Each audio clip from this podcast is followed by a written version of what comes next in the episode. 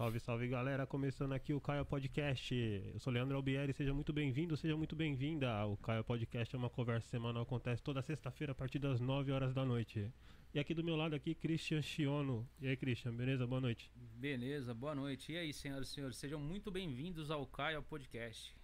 Eu vou começar com alguns anúncios, anúncio do patrocinador, né? O Salão do Christian Cabeleireiros. Salão do Christian. Né?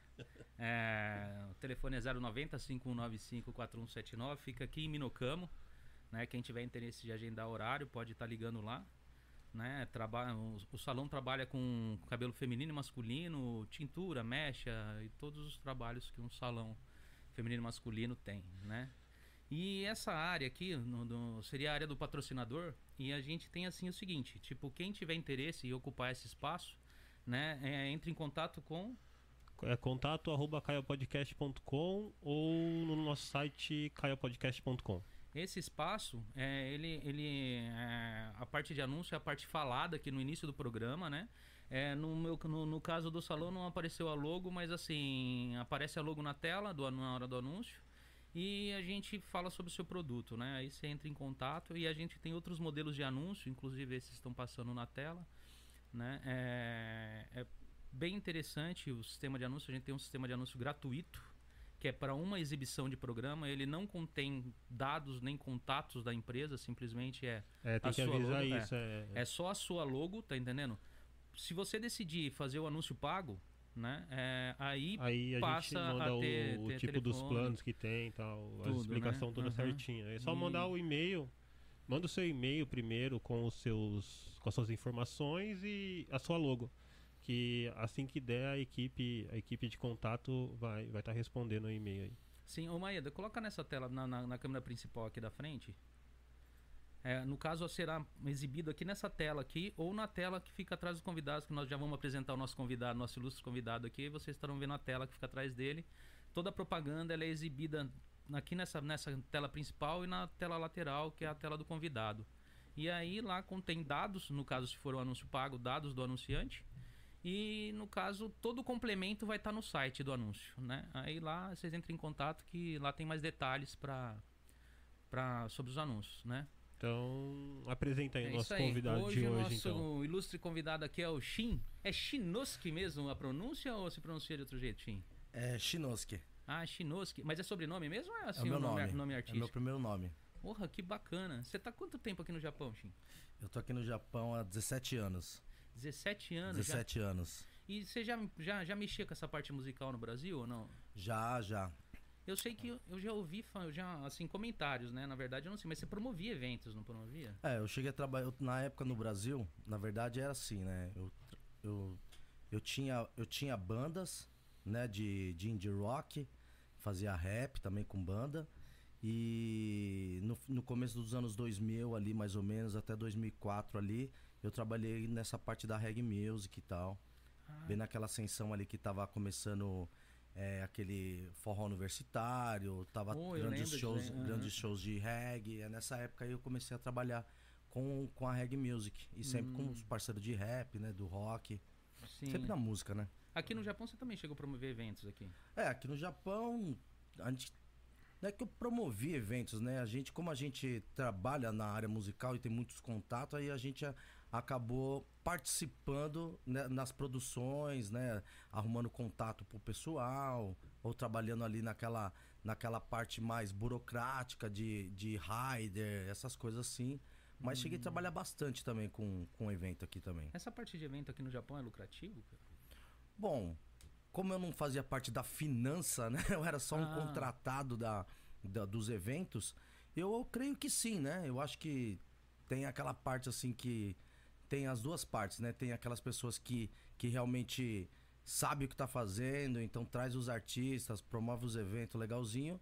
E tem um pessoal que tá, come, tá começando, tá tentando fazer uns investimentos, às vezes os primeiros não dá, entendeu? Mas eu vi de tudo um pouco, assim, mas eu mesmo ter evento meu e fazer, não, não, não fiz, E né? quando você chegou e falou assim, meu, tá na hora de eu fazer o meu, eu vou cantar, eu vou fazer. Vixe. Na verdade foi assim, ó. Começou. Quando eu cheguei no Japão, é, eu fiquei o primeiro, o primeiro ano assim observando como que era tudo, né? Primeira, primeira viagem e tal. Só trouxe aquela experiência de São Paulo e tal. E como se fosse um magnetismo, né? Você fica ali, né? Você tá escutando sempre música, andando de skate, escutando música, andando de skate, aí começa a ver os shows, aí você fica sabendo que veio é, grupos do Brasil fazer show. Que e legal. teve um, teve um momento ali de 2005, ali, mais ou menos ali, 2006. Eu tive uma. É, tava tendo um campeonato de skate em Nagoya, né? Ah, você anda de skate, cara? É, eu andei muitos anos, né? Agora não ando com frequência, né? Ah. Mas, assim, bom tempo da minha vida sempre andei de skate, né? A gente Ah, costuma bom. falar que é skatista mesmo. Aham. Então, nessa época aí, tava tendo um campeonato lá na pista da Wakamiya Skate Park em Nagoya. E teve aquele, aquele, micro, aquele, micro, aquele microfone aberto, né? E aí eu fui fazer um freestyle lá. Ah, que da hora. E aí comecei a fazer um freestyle e tal. E aí tinha um cara, que o nome dele é Steve, né? Ele é DJ de, de drum bass e de, de jungle, de essas, essas coisas mais reggae assim. E ele falou, pô, eu te- faço um evento, chama Concrete Jungle, em um, em um bar em Nagoya, chama Buda. Você não quer ir fazer uns umas sessions comigo, assim, de selecta? Eu falei, ah, vamos aí. Não tinha nada, né? É, vamos ver o que dá. né? Vamos, vamos, vamos aí, né? Da hora, né? Vamos aí. Vamos aí. E aí foi nessa daí. E quando eu tava fazendo, eu tava fazendo esse- essa apresentação, um japonês me viu e aí ele falou: pô, eu faço uns beats, né? De, de rap e tal. Você não tem interesse de gravar nos beats meu, né? Eu falei: ah, eu tenho sim, por que não? Hum. Eu tava começando ali, entendeu? Sim, sim. É. Você tem um estúdio próprio hoje, não tem? Musical? Sim, então. Aí a história vem daí, Uhum. né? Porque conforme eu comecei a fazer a apresentação, eu comecei a gravar, eu queria entender como que era esse universo aqui no Japão. Porque a, a história aqui lá no Brasil, aqui no Japão, a tecnologia ela é mais, mais acessível. Eu falei, então eu vou atrás disso, né? Então eu fui atrás. é, eu, eu conversei com esse DJ aí, com esse beatmaker aí, com, com o Sawa, né? Aí eu falei, como é que você faz esses beats? Ele falou, ah, não, eu faço assim, uso, uso o Macintosh e tal, papapá, samplei ali, faço uns cortes. Falei, pô, legal pra caramba. Uhum. Aí que eu fiz? Eu fui comprei o Mac pra mim, Hum. certo? Eu falei, eu vou comprar o Mac pra mim, por quê? Porque quando ele me passar os beats, eu já gravo as vozes, faço os testes e aprendo como é que é Como esse que o universo novo, né? produção, né? Uhum. Entendeu? Porque então eu só trabalhava com banda, né? Sim. Entendeu? Eu sim. tava acostumado a fazer. A gente tá fazendo, acostumado a fazer edição de, das músicas no, naquele Tascam, de Hum. duplo Ah, no deck. Tá. Entendeu? Nossa, tá cara. É, e aí eu tinha um rolo também de fita, Ah. então era, era bem limitado. Então foi assim. Aí eu comecei a, a fazer os negócios da música lá, então. Como você fiquei muitas horas avulso, assim, alugando estúdio, pagando por, por sessões e tudo tal, chegou uma- um determinado momento da, que eu tava fazendo aquilo com seriedade, eu falei, bom, eu preciso realmente fazer Ah. um local para eu poder trabalhar mesmo de verdade, né? E aí foi aonde eu comecei essa ideia aí. Hoje eu tenho um estúdio, né? Mas a história é bem longa Bem mesmo, né? demorada, É né? bem O demorada. seu estúdio fica onde? O meu estúdio fica na cidade de Minocamo. É, o nome do estúdio é Minocamo Rap Dojo. E a princípio eu montei para eu poder fazer as minhas produções musicais.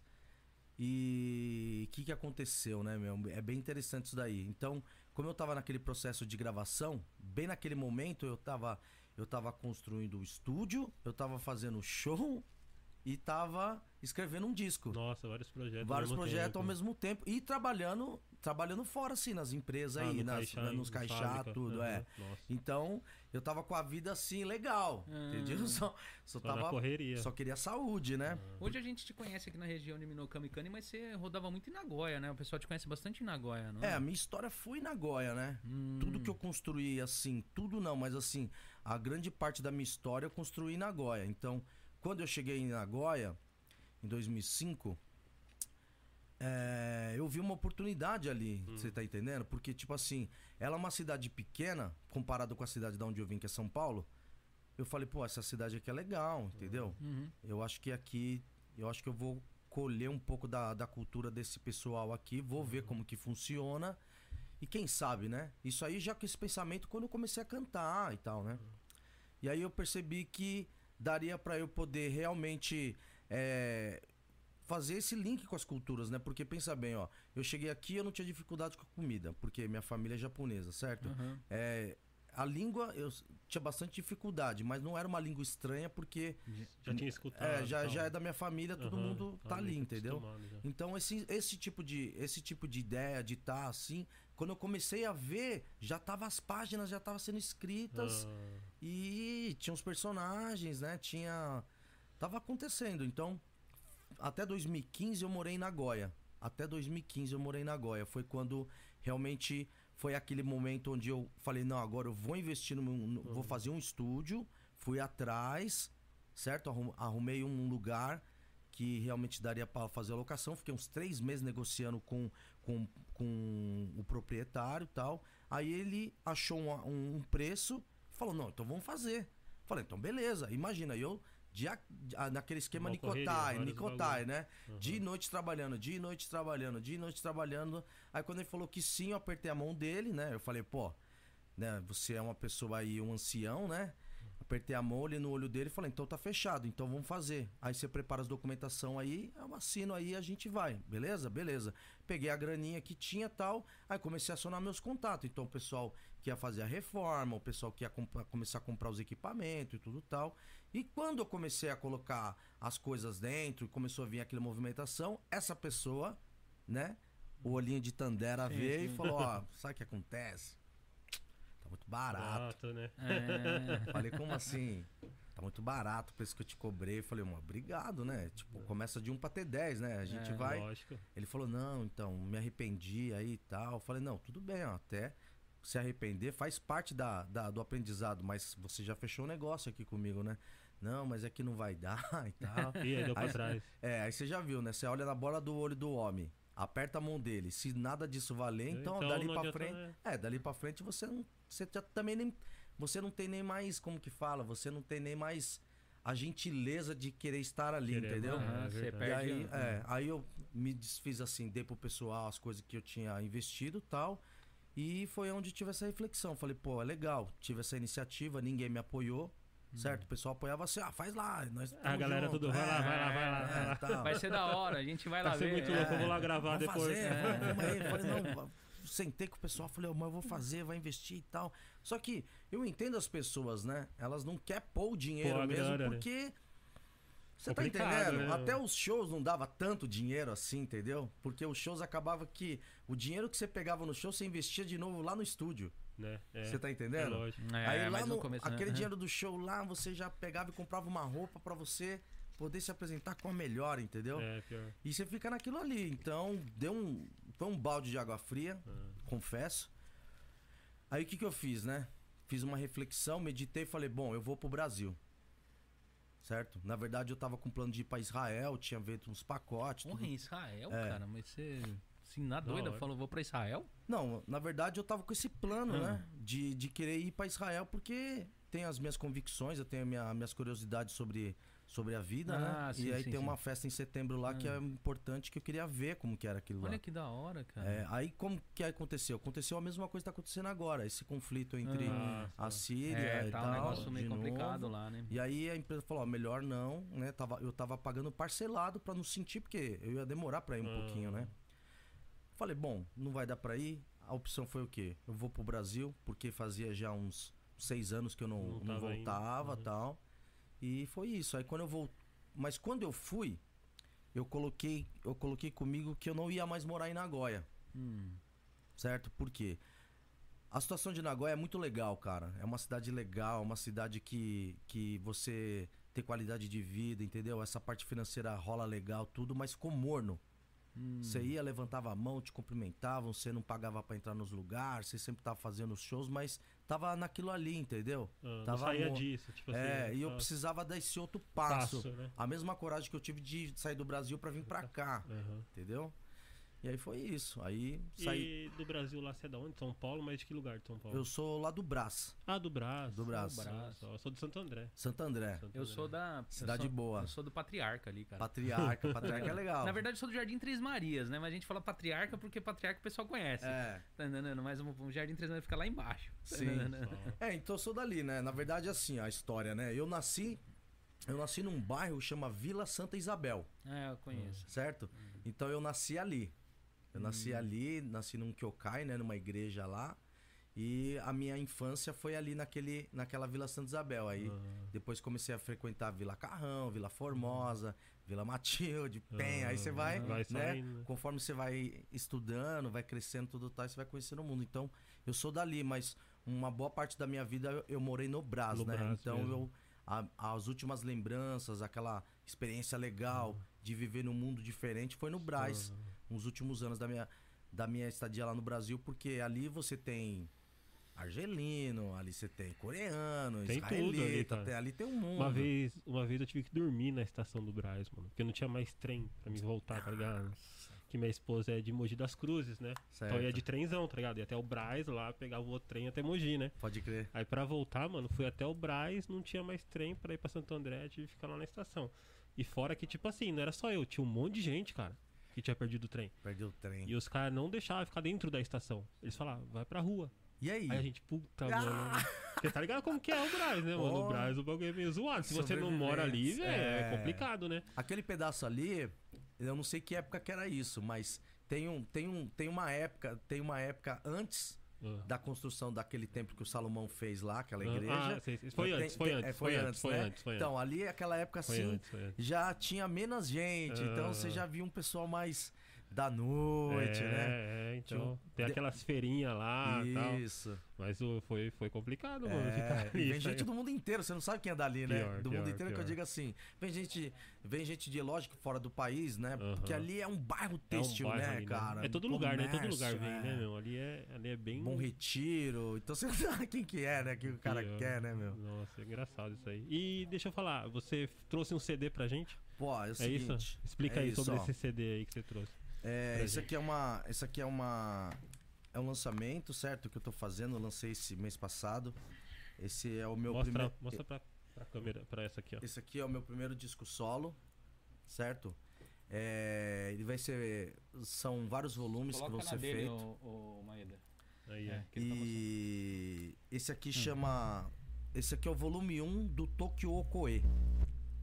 Esse Tokyo Okoe, Ah, que é para além do tempo. Ah, Então esse é o volume 1 e eu comecei com esse I Have a Dream, justamente por causa dessa história que a gente tá contando aí, ah, entendeu? Sim, sim. tá. E também para fazer alusão a, a, a toda aquela ideia do Martin Luther King, que, que ajudou a gente a ter assim, uma direção melhor, pra gente ter aquela visão que às vezes estava meio embaçada, né? Conforme a, a, a época, né? Sim, Hum. sim. E então foi escolhido assim.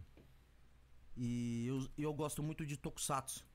Sempre Ah, fui assim, é, família assim, né, de japoneses e tal. Então a gente sempre teve essa cultura mais de estar de tá no Tokusatsu, entendeu? Uhum. Então, tipo, o, a, o- a, as séries que eu assistia não era do Batman, não era do Super-Homem. Era o Changeman. É, era o Jasper, o Jasper, Changeman, os Flashmans, era os, o- É. entendeu? Era esse Tokusatsu aí, era o Spectroman, entendeu? Nossa, Spectre Man. É. Spectre Man. Aí, nossa. Esses dias eu fui olhar na, na- na- no, no YouTube e falei, cara, como era mal feito aquele negócio, velho. então, E cara. a gente curtia pra caramba, muito, né? Nossa, aí você vê os.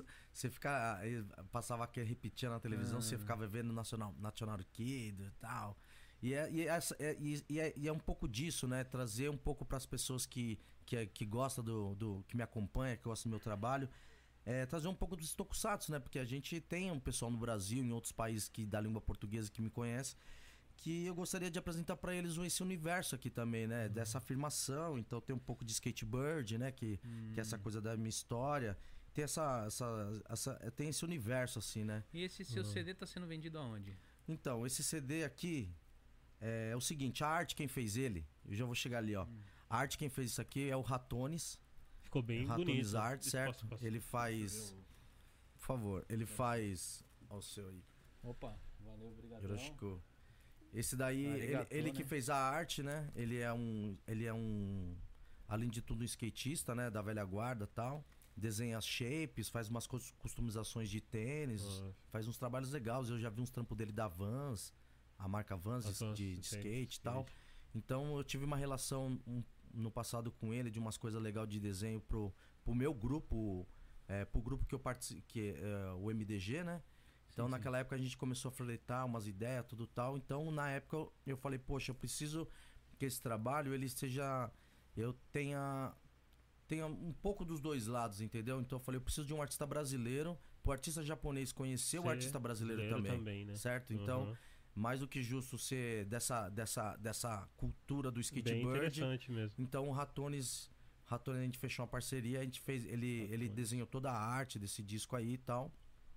E agora, como saiu o disco físico, é, vai quem tiver na, na, em Aitken ali em Nagoya, no, em- lá no, em Minato, no bairro de Minato, em, no Kyubandante, tem um supermercado chama My Brasil. Hum. Então essa rede de mercado aí, ela ela Tá tá, tá vendendo o distribu eh, tá distribuindo esse, esse disco aí pra vocês que querem escutar o disco físico, quem já gosta de ler a produção, É, tem né? gente que, gosta do Que- encarte, que gosta do encarte. É, é. tá, uma, tá um CD maravilhoso, assim, tipo, é, né, feito no Japão mesmo, toda, toda, es- toda.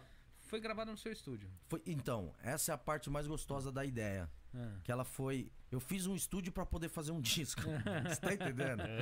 Você tá entendendo Tô- o tamanho do sonho? é, É, a ideia era é essa. esse esquema. Eu fiz um estúdio pra poder fazer um disco. Olha que da hora. E aí, agora, esse, esse estúdio, agora ele tá fazendo parte aí da, da- do cotidiano das pessoas. É que tal. nem o nosso caso, a gente montou um estúdio pra fazer, o fazer o podcast. né? podcast, Assim, é. Muita gente monta em Uhum. casa, faz o negócio, mas a gente Legal. quis montar o estúdio Né? pra montar o podcast. Né? É, e é, é gratificante pra caramba, né, meu? Você, assim. E deixa eu falar um negócio aqui.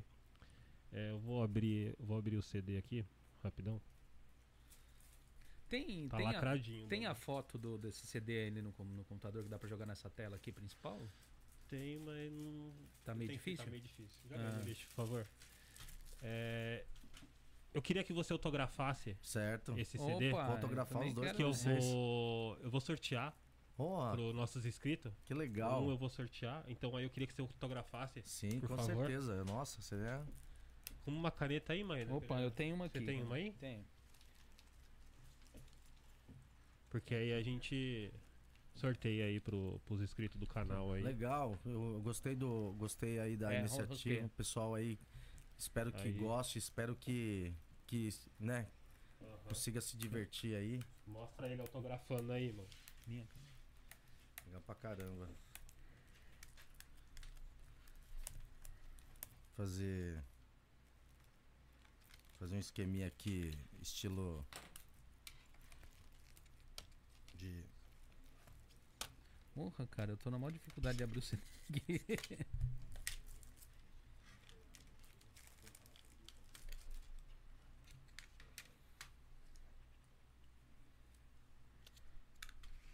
Aí eu quero que você autografe o meu também, mano.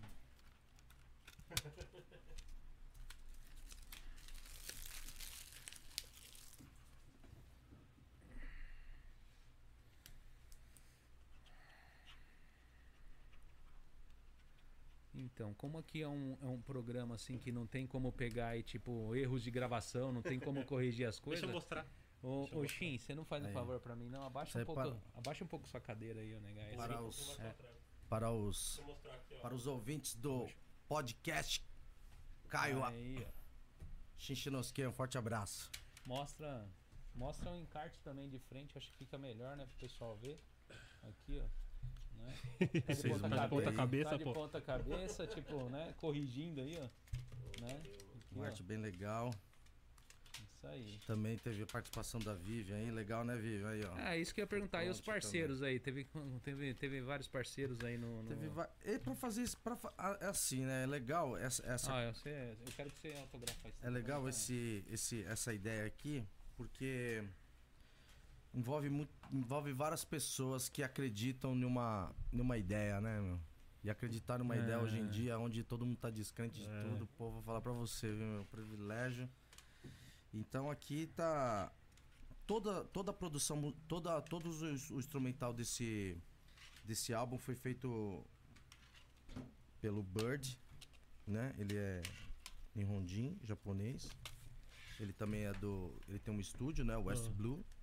E a gente fechou essa parceria. Ele fez toda, todos os instrumentais. Ah, Eu fiz toda a letra, a interpretação, Uhum. coprodução. E aí ele fez a, a, a, a Mixagem, mixagem, mixagem. E, a, e a masterização, Uhum. né? Levou quanto tempo pra produzir? Esse disco eu acho que a gente levou mais ou menos um ano e meio.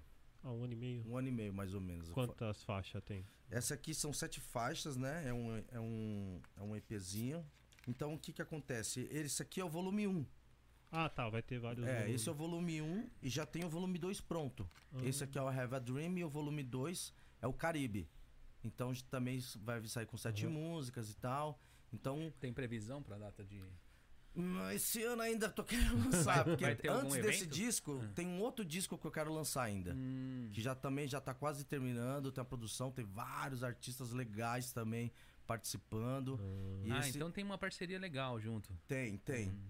Tem uma parceria bem legal. Quando você lançar o próximo, você É. volta aqui. É, pra... Beleza? E, mas assim, é, vai ter algum evento de lançamento? Vai ter algum show ou não? Vai ser só exibido na internet mesmo? Ó, na verdade, como que nós estamos fazendo no dia de hoje, né? Como tá essa parte da pandemia aí, é, eu não tô com essa, essa, essa felicidade de querer estar fazendo os shows, apesar de ter os convites para estar fazendo, eu não tô fazendo, certo? Então, é, eu tô, lancei, um- acabei de lançar um, um videoclipe da, da, da canção A Have a Dream, e já tá no, no, no, no, YouTube? no YouTube, assim como o CD tá em todas as plataformas digitais, tá lá no Deezer, tá no, no Spotify. Spotify, né, YouTube Music, Amazon, tá todas as plataformas. Então, eu vou trabalhar um pouco esse disco nessa, desse, nesse formato mesmo, porque né, a gente, artista, precisa lançar e as pessoas que te acompanham precisam entender que você tá trabalhando também, né? Você- que- Então, seu CD tá em algumas plataformas, tipo Spotify? sim, tipo? sim. Todo mundo que colocar lá Shin Shinosuke vai aparecer esse Tokyo Koe aqui. Ah, que da hora. Aí, Então, É, Pessoal que e, quer e também, ouvir também aí, nas né? plataformas do- japonesas também, né? Que sim, você sim. na, na MySoul, né, da Yamaha, tá lá. Se você for na Hikari também tá lá. Se você for no Line Music também tá lá. Se você for na, na Rakuten também tá lá. Se você for na Amazon, tá lá. Então, Todas as foi plataformas. um aí trabalho assim de música. equipe, bem feito. a Bem gente informado. procurou distribuir. Confesso que também sou novo nessa, nesse mundo virtual, digital, né? Digital. Então eu tô me adaptando também. Porque antigamente como que eu fazia? Eu fazia os shows e já vendia na hora ali. É na hora, né? É, já fazia, vendia na hora, fazia as coisas, não tava tão inteirado assim, entendeu? O bom é Sim, que hoje em dia pra fazer essa distribuição é mais fácil, né? É, ela, As ela pessoas têm um alcance bem mais fácil agora só a Sim, música, sim, né? é, com essa parte digital é, mas a, a partir do momento que você não consegue mais ter o disco físico, é, fica uma coisa assim, eu, eu que gosto de vinil pra caramba, Ah, eu eu, que gosto de CD, cor de sono, gosto de ver a produção, Ah, eu gostava de de ter. vinil. vinil. Então, então E não uma tem vinil esse aí? Então, a intenção é lançar, né? Aí você traz um pra mim. Nossa, Que eu com gosto de vinil. Trazer aí. O vinil é, né? vinil é da hora. Eu quero um vinil. Não, vamos trazer aí. Mas assim, tipo, de- dessa, esse, é, é, você, você pegou e tocou num tema que eu até queria perguntar, assim, com a história do, do- dessa pandemia, desses negócios, tudo atrapalhou shows, esses negócios, tudo no, no caso da sua, da sua carreira, assim, tipo, que você tá iniciando agora ou não? Tipo assim, você tá conseguindo mandar bem, assim, tipo, pela internet mesmo? Olha, o que aconteceu foi o seguinte, na verdade. Isso que é legal. É legal, assim, que eu. que é, primeiro, né, meu, assim, quero expressar meus sentimentos aí, todas as famílias aí, né, meu, que, que perderam um ente querido com essa ideia também. Certo? Porque não é fácil. Tenho amigos que estão que nessa situação aí em hospitais, entendeu? Opa, Obrigado. Opa valeu, obrigado, Entendeu? autografadão. Pessoal tá, né, muitos amigos meus faleceram, muitos amigos meus passaram por situações, grandes grandes nomes da música se foram, Sim. entendeu? Então não tô, não tô, não tô nesse clima, entendeu? De estar festejando Festejando, e né? tudo Eu tal. acho que muitos artistas não estão, né? É. Muitos artistas estão... Então o que que, que que aconteceu? Conforme conforme conforme deu essa iniciou esse negócio da, da pandemia, parecia uma história em quadrinhos, né? Foi bem na hora que o meu estúdio ficou pronto. Caramba. Hum, Entendeu? O estúdio ficou, Ficou pronto. pronto, pra, pronto que eu digo assim, pra eu poder sentar lá e E quando produzir. você produzir. Entendeu? Sim. Foi bem na hora mesmo. Então, o que que aconteceu? Eu, todo esse tempo que não tava fazendo show, que não tava tendo nada, eu peguei e falei, meu, Vou sentar e vou Vou fazer. focar vou aqui, Focar no negócio. entendeu? Então eu tava fazendo três discos ao mesmo tempo lá. E tava sem trabalhar, entendeu? Assim, trabalhar em outras esquinas, né? Pra vir o dinheiro também. Aham. Então você. Eu participei como qualquer cidadão comum aí. Tudo que veio de benefício eu também. Eu, eu também, né? Peguei pra eu poder para eu poder me manter aqui também. Mas ao mesmo tempo eu fiz uns investimentos grandes, né? Que, que, eu, que eu queria fazer, mas Foi bem na hora que deu isso aí, eu comecei a fazer o disco, comecei a fazer, aí começamos a trabalhar, começamos a olhar, conseguimos, conseguimos entender o, o quanto valoroso é o tempo, Tempo. entendeu? Como é importante você estar focado. Por isso que eu, a- às vezes é difícil falar isso para as pessoas, né? É, quando eu vejo um, atleta que ele trabalha o dia inteiro, aí depois à noite ele ainda tem que estudar e ainda tem que ir lá pro dojo ou fazer alguma coisa pra quadra, tudo tal, e você vê ele num pódio, né, que supostamente seria o primeiro, tudo tal, aquilo me traz uma felicidade porque aquilo é- são, são os anciões que deixou pra nós isso daí, entendeu? Qual que é a falha das gerações passadas? É não conseguir passar para as próximas gerações essas coisas que, que aconteceu no passado para os dias de hoje.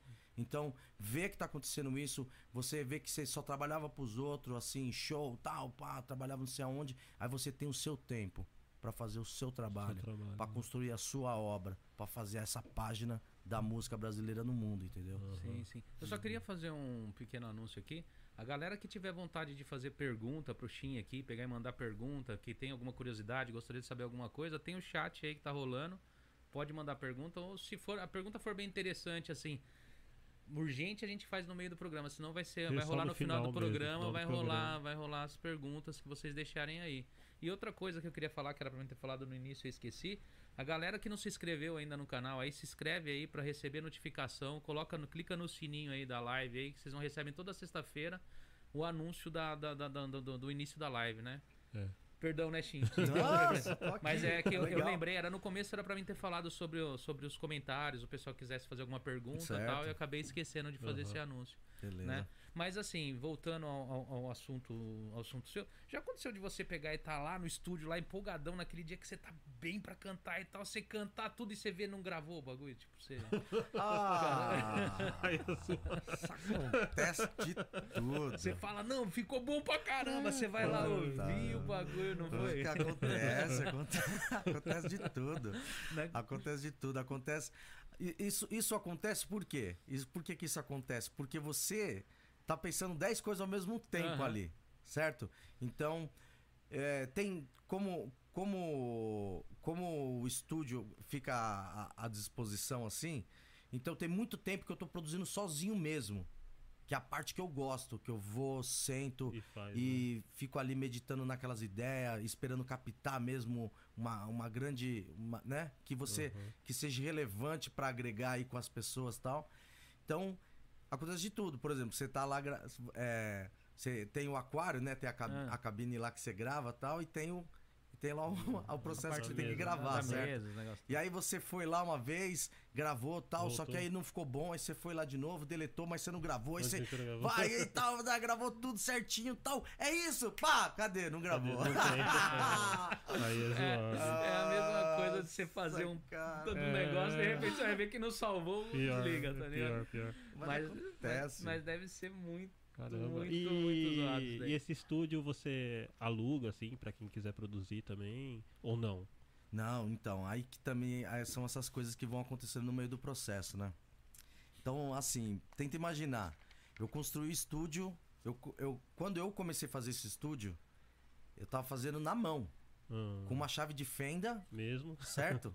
Hum. falando falando uma coisa assim que é bom para as pessoas entender quando fala trabalhar é arregaçar a manga mesmo. Aham. Sim, Porque sim. tem um pessoal, tem um pessoal que te que incentiva, certo? Então, por exemplo, ó, eu vou levar o, o mais grosso pra você aí, tal, tal, tal, tal, que é isso. Aí traz lá pra você, olha pra você e fala, você falou que quer fazer, então faz. Então faz, né? Entendeu? Tá aí os E bagulhos. aí, e aí você vai. Imagina você fazendo o pé direito, 3, 2 metros e não sei quanto, você colocando as placas de gesso, parafusando, que você não tinha nem ferramenta e tudo tal.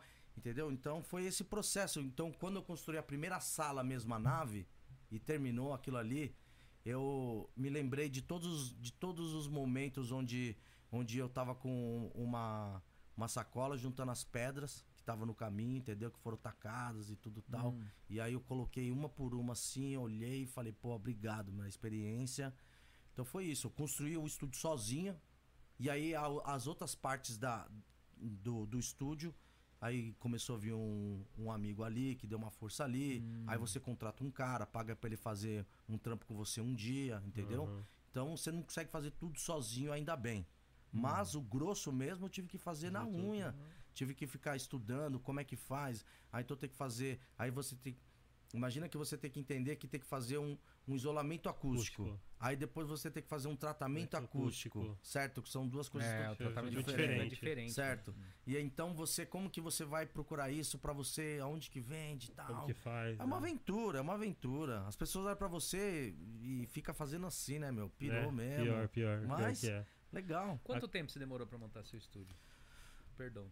Cinco anos. Cinco anos. Cinco anos. Cinco anos eu demorei pra fazer esse estúdio.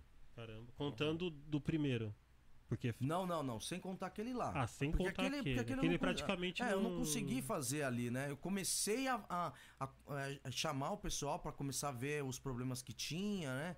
Comecei a comprar ar-condicionado, comprar essas coisas que Uhum. é- Mas você montou num. Você, você paga a locação desse local ou é da sua casa mesmo? Então, na verdade, na verdade, ele é. Quando eu cheguei lá, era três casas abandonadas, Hum. certo? Aí era. Conheci o Yassan, né? Que é o dono da, da- do local. local. Conversei com ele e a princípio só queria uma casa. Porque eu, eu, não, eu queria ver se tinha outras coisas no lugar. Só que quando ele falou que, que daria pra fazer as três, que daria pra alugar e possivelmente depois fazer conversar pra fazer venda, todas essas coisas, então eu falei, bom, vamos deslumbrar aqui mesmo. É. O cara me apoia, o cara. Então o que aconteceu? Eu era um cara que alugou uma- que, alu... que deu toda uma proposta pra eu poder trabalhar, de futuramente poder comprar, né? Ter, poder ter ele hoje aí. Então, virou, virou uma pessoa amiga mesmo, assim, que acreditou, ele viu você passando na crise, viu você trabalhando, viu você passa de manhã, vê você tá varrendo à frente da, do, do, do lugar, nunca deixar feio, nunca deixar sujo, tirar o mato. Se preocupar mesmo que você é, é novo na vizinhança, procurar deixar pelo menos uma impressão que você também se preocupa com o coletivo e com o próximo, entendeu? Então, como ele viu que, que realmente eu tava afim de estar ali fazendo alguma coisa, aí tudo aconteceu, entendeu? Muito Cara, caro pra hora. montar um estúdio, cara? Tipo de Olha- musical. Assim, é porque você você levou um certo processo. Você falou que teve ajuda de algumas pessoas, tudo. Sim. Mas se você fosse pegar e falar assim, não, eu vou montar esse mesmo estudo no estúdio hoje, pôr a mão no bolso, tal, do jeito que ele tá hoje, é, um- é- é caro pra montar um estúdio assim? Caro, é caro. Assim, se, se, se, se for colocar mesmo na caneta, Hum. que tem as, tudo a anotação, entrada, saída de tudo que você foi feito, no mínimo um milhão e meio eu investi ali. Sim. certo? é, um milhão e meio é, de ienes eu investi ali, certo? Só que foi muito mais, porque o que acontece é o seguinte: Tem o tempo também, né? é, tem o tempo, Uhum. tem. Não é só o tempo, tem, tem as notas pequenas mesmo também, que tá Coisinha anotado pequena, lá né? também, entendeu? Então, tipo, é uma hora que faltou uma caixa de parafuso, é gorrear com ele, mas você, esse 500 aí, na verdade, tá anotado lá, tem as notas daqueles negócios lá. Só que se você for contar desse de, de um em um, tudo tal, é, é uma grana, é uma grana razoável para um cara sozinho no Japão, certo? Pra uma pessoa que não tem incentivo financeiro de nada, tira o dinheiro da própria arte, tira o dinheiro da assim, você vai trabalhar na, nas empresas, trabalhar nas fábricas, trabalhar na loja, faz o que tiver que fazer para pegar o dinheiro, certo? E acreditar que você vai conseguir fazer aquilo com com com excelência. Porque a parte mais difícil é você ter saúde para poder fazer essas coisas, certo? Sim, Porque é sim. sol e chuva. É, Entende? porque empreender, empreender aqui no Japão pra gente que é, que é estrangeiro já tem uma certa dificuldade, né? A gente já tem um, um, um pouco de obstáculo, às vezes por não conhecer como funciona, até ficar sabendo como que é. Né? Tem alguma, algum tipo de licença, alguma coisa que você tem de ter pra ter um estúdio musical ou não? Você pode montar e não é um negócio que é. A lei, a lei não te obriga a você colocar, a lei não te obriga a você colocar uma placa. E se você colocar também não tem problema nenhum. A partir do momento que você estiver fazendo essa parte de finança, entrada e saída, você tem que realmente fazer um, um, um, um- canhoto que você está recebendo tanto dinheiro. E aí tem aquele outro que você está emitindo aquilo ali, certo? Sim, sim. Então, muito dos meus trabalhos eu faço por parte de escambo também. Hum, O escambo ele funciona dessa forma, ó. sim, sim. Eu preciso fazer essa garagem aqui. Então, Hum. você trabalha pro cara, o cara vai e constrói pra você, você constrói pro cara. Entendeu? Ó, eu vou fazer, eu vou fazer essa, eu vou fazer esse tal coisa aqui nessa empresa. Tal, aí você vai lá, trabalha com o cara ali, levanta o que o cara quer, aí ele vem e você trabalha com você. Então, tudo, isso- tudo isso daí, é, se eu fosse colocar mesmo no papel tudo tal, é muita grana. Hum, E eu também, né, aí você tem que, você tem que é, é, ir lá fazer um registro de autônomo também, para você poder ficar mais aliviado com esse negócio de nota. Mas eu não trabalho sozinho também no estúdio, Sim. né? Então tem outras pessoas que têm os registros também, que Hum. pode trabalhar, que tem tudo tal. Mas na verdade não precisa você, para você ter um estúdio, você não precisa ter um registro de estúdio, entendeu? Não, é, é- é- porque, mas assim, a parte de so- sonoridade, porque o negócio vai mexer com o áudio, né? Certo. É tipo, apesar que eu acho que é muito fone, né? Então você não. Eu acho que não tem um som real alto ali no estúdio. Tem no seu vocal? É, na verdade, o que, que eu fiz, né? Hum. A gente vai. a- é, eu fiz um estudo, né? Porque a gente também não sai fazendo as coisas assim, né? Tem um estudo. é, do lado de fora, a gente fez aquele, traba- aquele trabalho de saber de quanto que tem de poluição, de poluição sonora mesmo, para não passar dos 90, tudo tal, certo? Então, o que, que acontece? O som, o som que vaza, porque acaba vazando um pouco também, porque a estrutura não foi feita para ser um estúdio, mas eu estruturei para ser, certo? Ele vaza muito pouco. Ele vaza muito pouco, só muitos graves mesmo. É. Mas como a gente trabalha com frequências assim tal, então a gente trabalha com, com áudio legal, não precisa estar altão, não é disso, não é uma balada, não, entendeu? Sim, Então você tá trabalhando sempre ali flat, tal, legal, com volume legal, então não perturba. Já faz cinco anos que eu tenho esse estúdio. A- o- as pessoas ao redor é, nunca reclamaram, as pessoas, elas na verdade sempre estão ali de boa com você. Então também tem a ética também de você poder, se é, puder fazer certas coisas durante o dia, você faz. Então tem muita coisa que eu faço de dia. Por exemplo, é, eu tô alugando o estúdio agora porque na pandemia eu não posso ganhar dinheiro com o show, então eu alugo o estúdio. Faço a mesma coisa que vocês aqui, álcool gel, Uhum. máscara, distanciamento, tal, tá tudo certinho. Aí o que que acontece? Nessa nessa daí eu comecei a alugar. Hum, E aí quando você começa a alugar, você também muda um monte de coisa, porque você não sabe que, que você não sabia como que era alugar. Aham. Entendeu? Então você.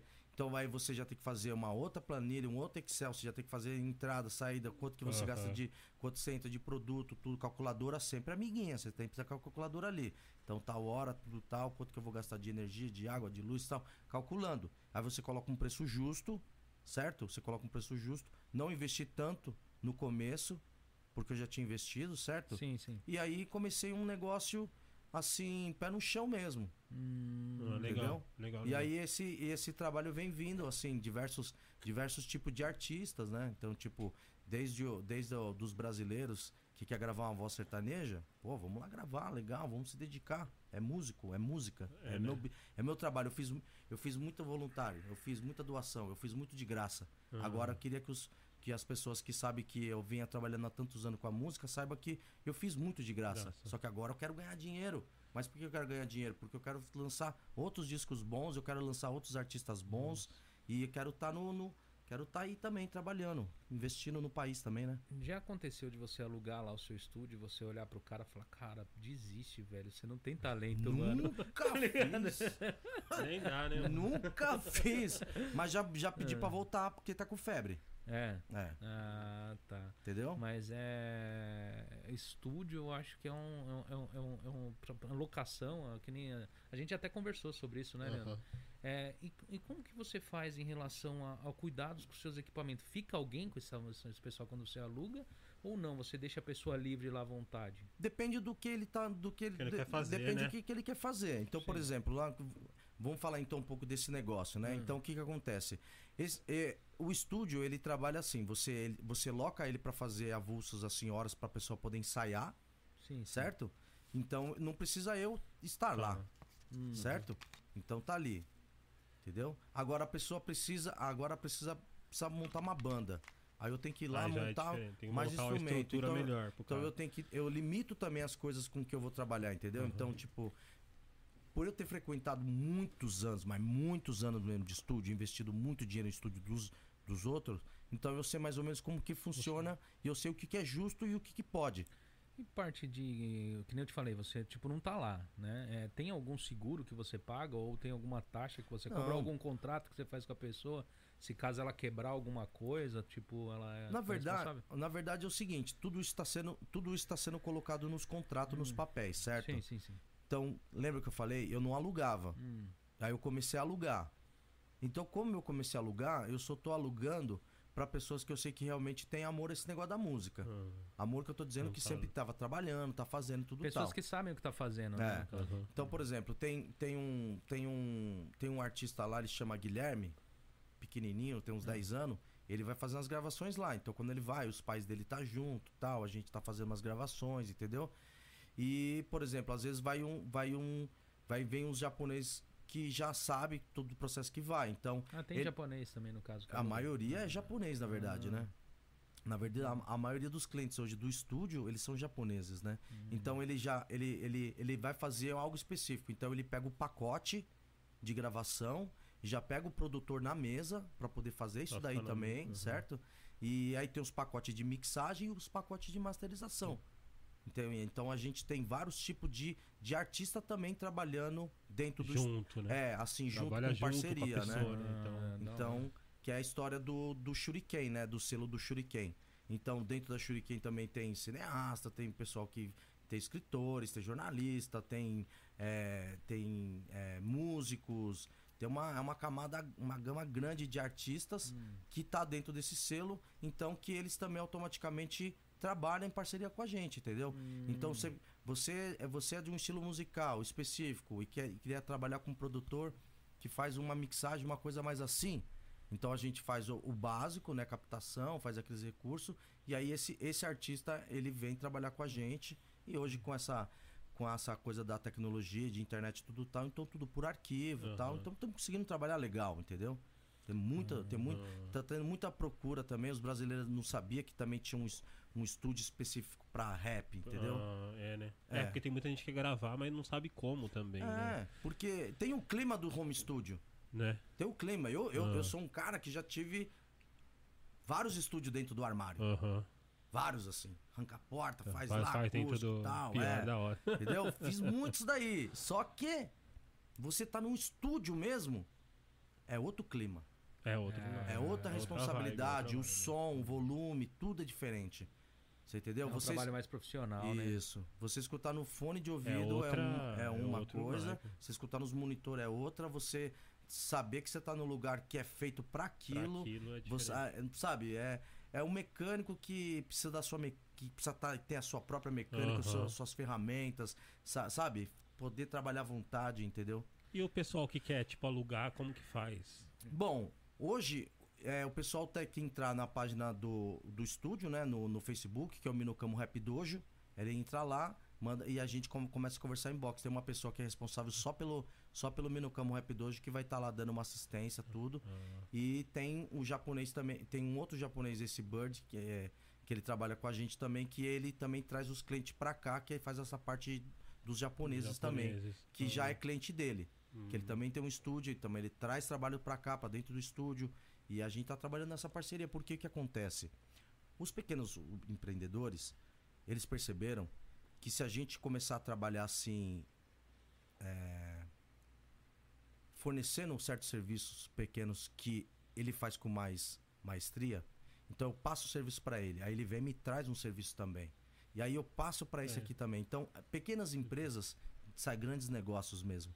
Então eu tô Já aprendendo. ouvi Vai essa, tá já ajudando, ouvi né? essa logo já. É. Pequenas empresas, grandes negócios. É, mas é, mas é, é uma Mas coisa é legal. mesmo, é. é, mas é mesmo. verdade. Então você, você começa a ver assim, então, por exemplo, você lança um disco, aí você vê uma empresa que nem o My Brasil, oh, vamos fazer o disco tal, aí você vê lá, você vai lá, uma loja tradicional de Nagoya, você vai lá, vai no My Brasil, você vê que o disco tá lá, É no meio, da, orgulho, na- no meio daqueles, daquele monte de produto, na- com aqueles clientes fiéis àquela empresa. Então essa parceria de empresa também é uma coisa assim que te, dá, te traz muito orgulho. Orgulho. É, então, porque muito você fala, orgulho. eu tô no caminho certo também, né? Nessa indústria, assim, rola algum um tipo de parceria com outros estúdios ou não? Tipo, com outros estúdios não rola, é meio assim, cada Não um rola, rola sim, rola. Por exemplo, eu, eu, quando, eu quando tem um pessoal que tem dificuldade de vir para o estado de Gif, para a cidade de Minocamo, eu indico sempre o estúdio que tem lá em Nagoya, que é da DMI. Hum. DMI Produções. Falou, ó, se você tiver em Aitken, tiver para esses lados de Rikinan, Nagoya, tudo tal, procura DMI. Eu não Uhum. tenho, eu não, eu não tenho, assim, eu não, Não quero nada exclusivo pra mim. Eu quero que as pessoas consigam trabalhar, entendeu? Sim, E- sim. Mas aí você faz uma apresentação, no caso? Não, eu indico pra ela, falou, ó, tá vendo, esse, tá vendo essa página aqui? Ah. Essa página aqui você consegue entrar em contato. Ela também é especializada em rap, faz produção de shows. Tudo que você precisa de show, eles Ah, também tá. fazem, entendeu? Aham. Então eu sempre indico. E essa Agora- galera também te indica ou não? Não, eu não, não espero Não, não- isso não daí. tá- é, não meio que não espero. volta, não é né? uma troca. É, É, é, é uma coisa assim, tipo de feeling mesmo. Porque é, uma, é, uma, é, um, é, um, Uhum. estu, é, um, é um estúdio, uma empresa Sim, sim. lá do, do, do Inoue Dave, né? Ah, Ele é bem profissional, tudo também. Então já trabalhei com ele, sei da, da competência, sei da seriedade. Então eu tenho um orgulho de apresentar. Ó, você tá aí? Vai lá. Ah, sim, sim. Não, é que eu achei que rolava uma parceria. Não, Tá rola? Ah. rola parcerias, porque que- como, acaba rolando a parceria porque é o seguinte: o cara tava lá no estúdio dele e aí ele tem um amigo dele que precisa fazer uma captação de voz que ele tá aqui em Cane. Ou ele tá em Tadime, em outro lugar. Então ele acaba vindo no meu Vi no- no- estúdio. no estúdio, é. Ele vem no, ele vem no Minocamo Rap Dojo pra fazer especificamente Só isso. né? Então, Sim. como já tá ali e os estúdios se conhecem, então também é mais fácil pra trabalhar. Entendeu? Então, por exemplo, o, o Isto Blue, que é o estúdio do, do Bird, né? Que é em, em, em Ogaki. Ele também precisa, ó, precisa mandar um arquivo, precisa gravar um cara ali, ou tá gravando não sei o que lá também. Trabalhamos assim também. Então, um estúdio ali, outro com estúdio aqui, mas no, na- a grosso modo o que eu quero dizer é que não só o estúdio que a gente trabalha em parceria, porque o que, acontece? O Minocamo Rap hoje ele não é só um estúdio hoje mais. Sim. Ele é um espaço que, que ele está sendo construído, que tem uma área, uma área de galeria, que o pessoal faz um grafite, expõe uns quadros, e ali naquele mesmo local, é, uma, vez, uma vez por mês, para um, um food truck, né? Um carro. E para o artista que ele vende, esse último que teve foi o, o, o Bru Pastel. Ele Uhum. foi lá, vende o pastel, então ele faz as lives dele, tem os clientes dele, o cliente do estúdio também sabe que ele tá vendendo lá.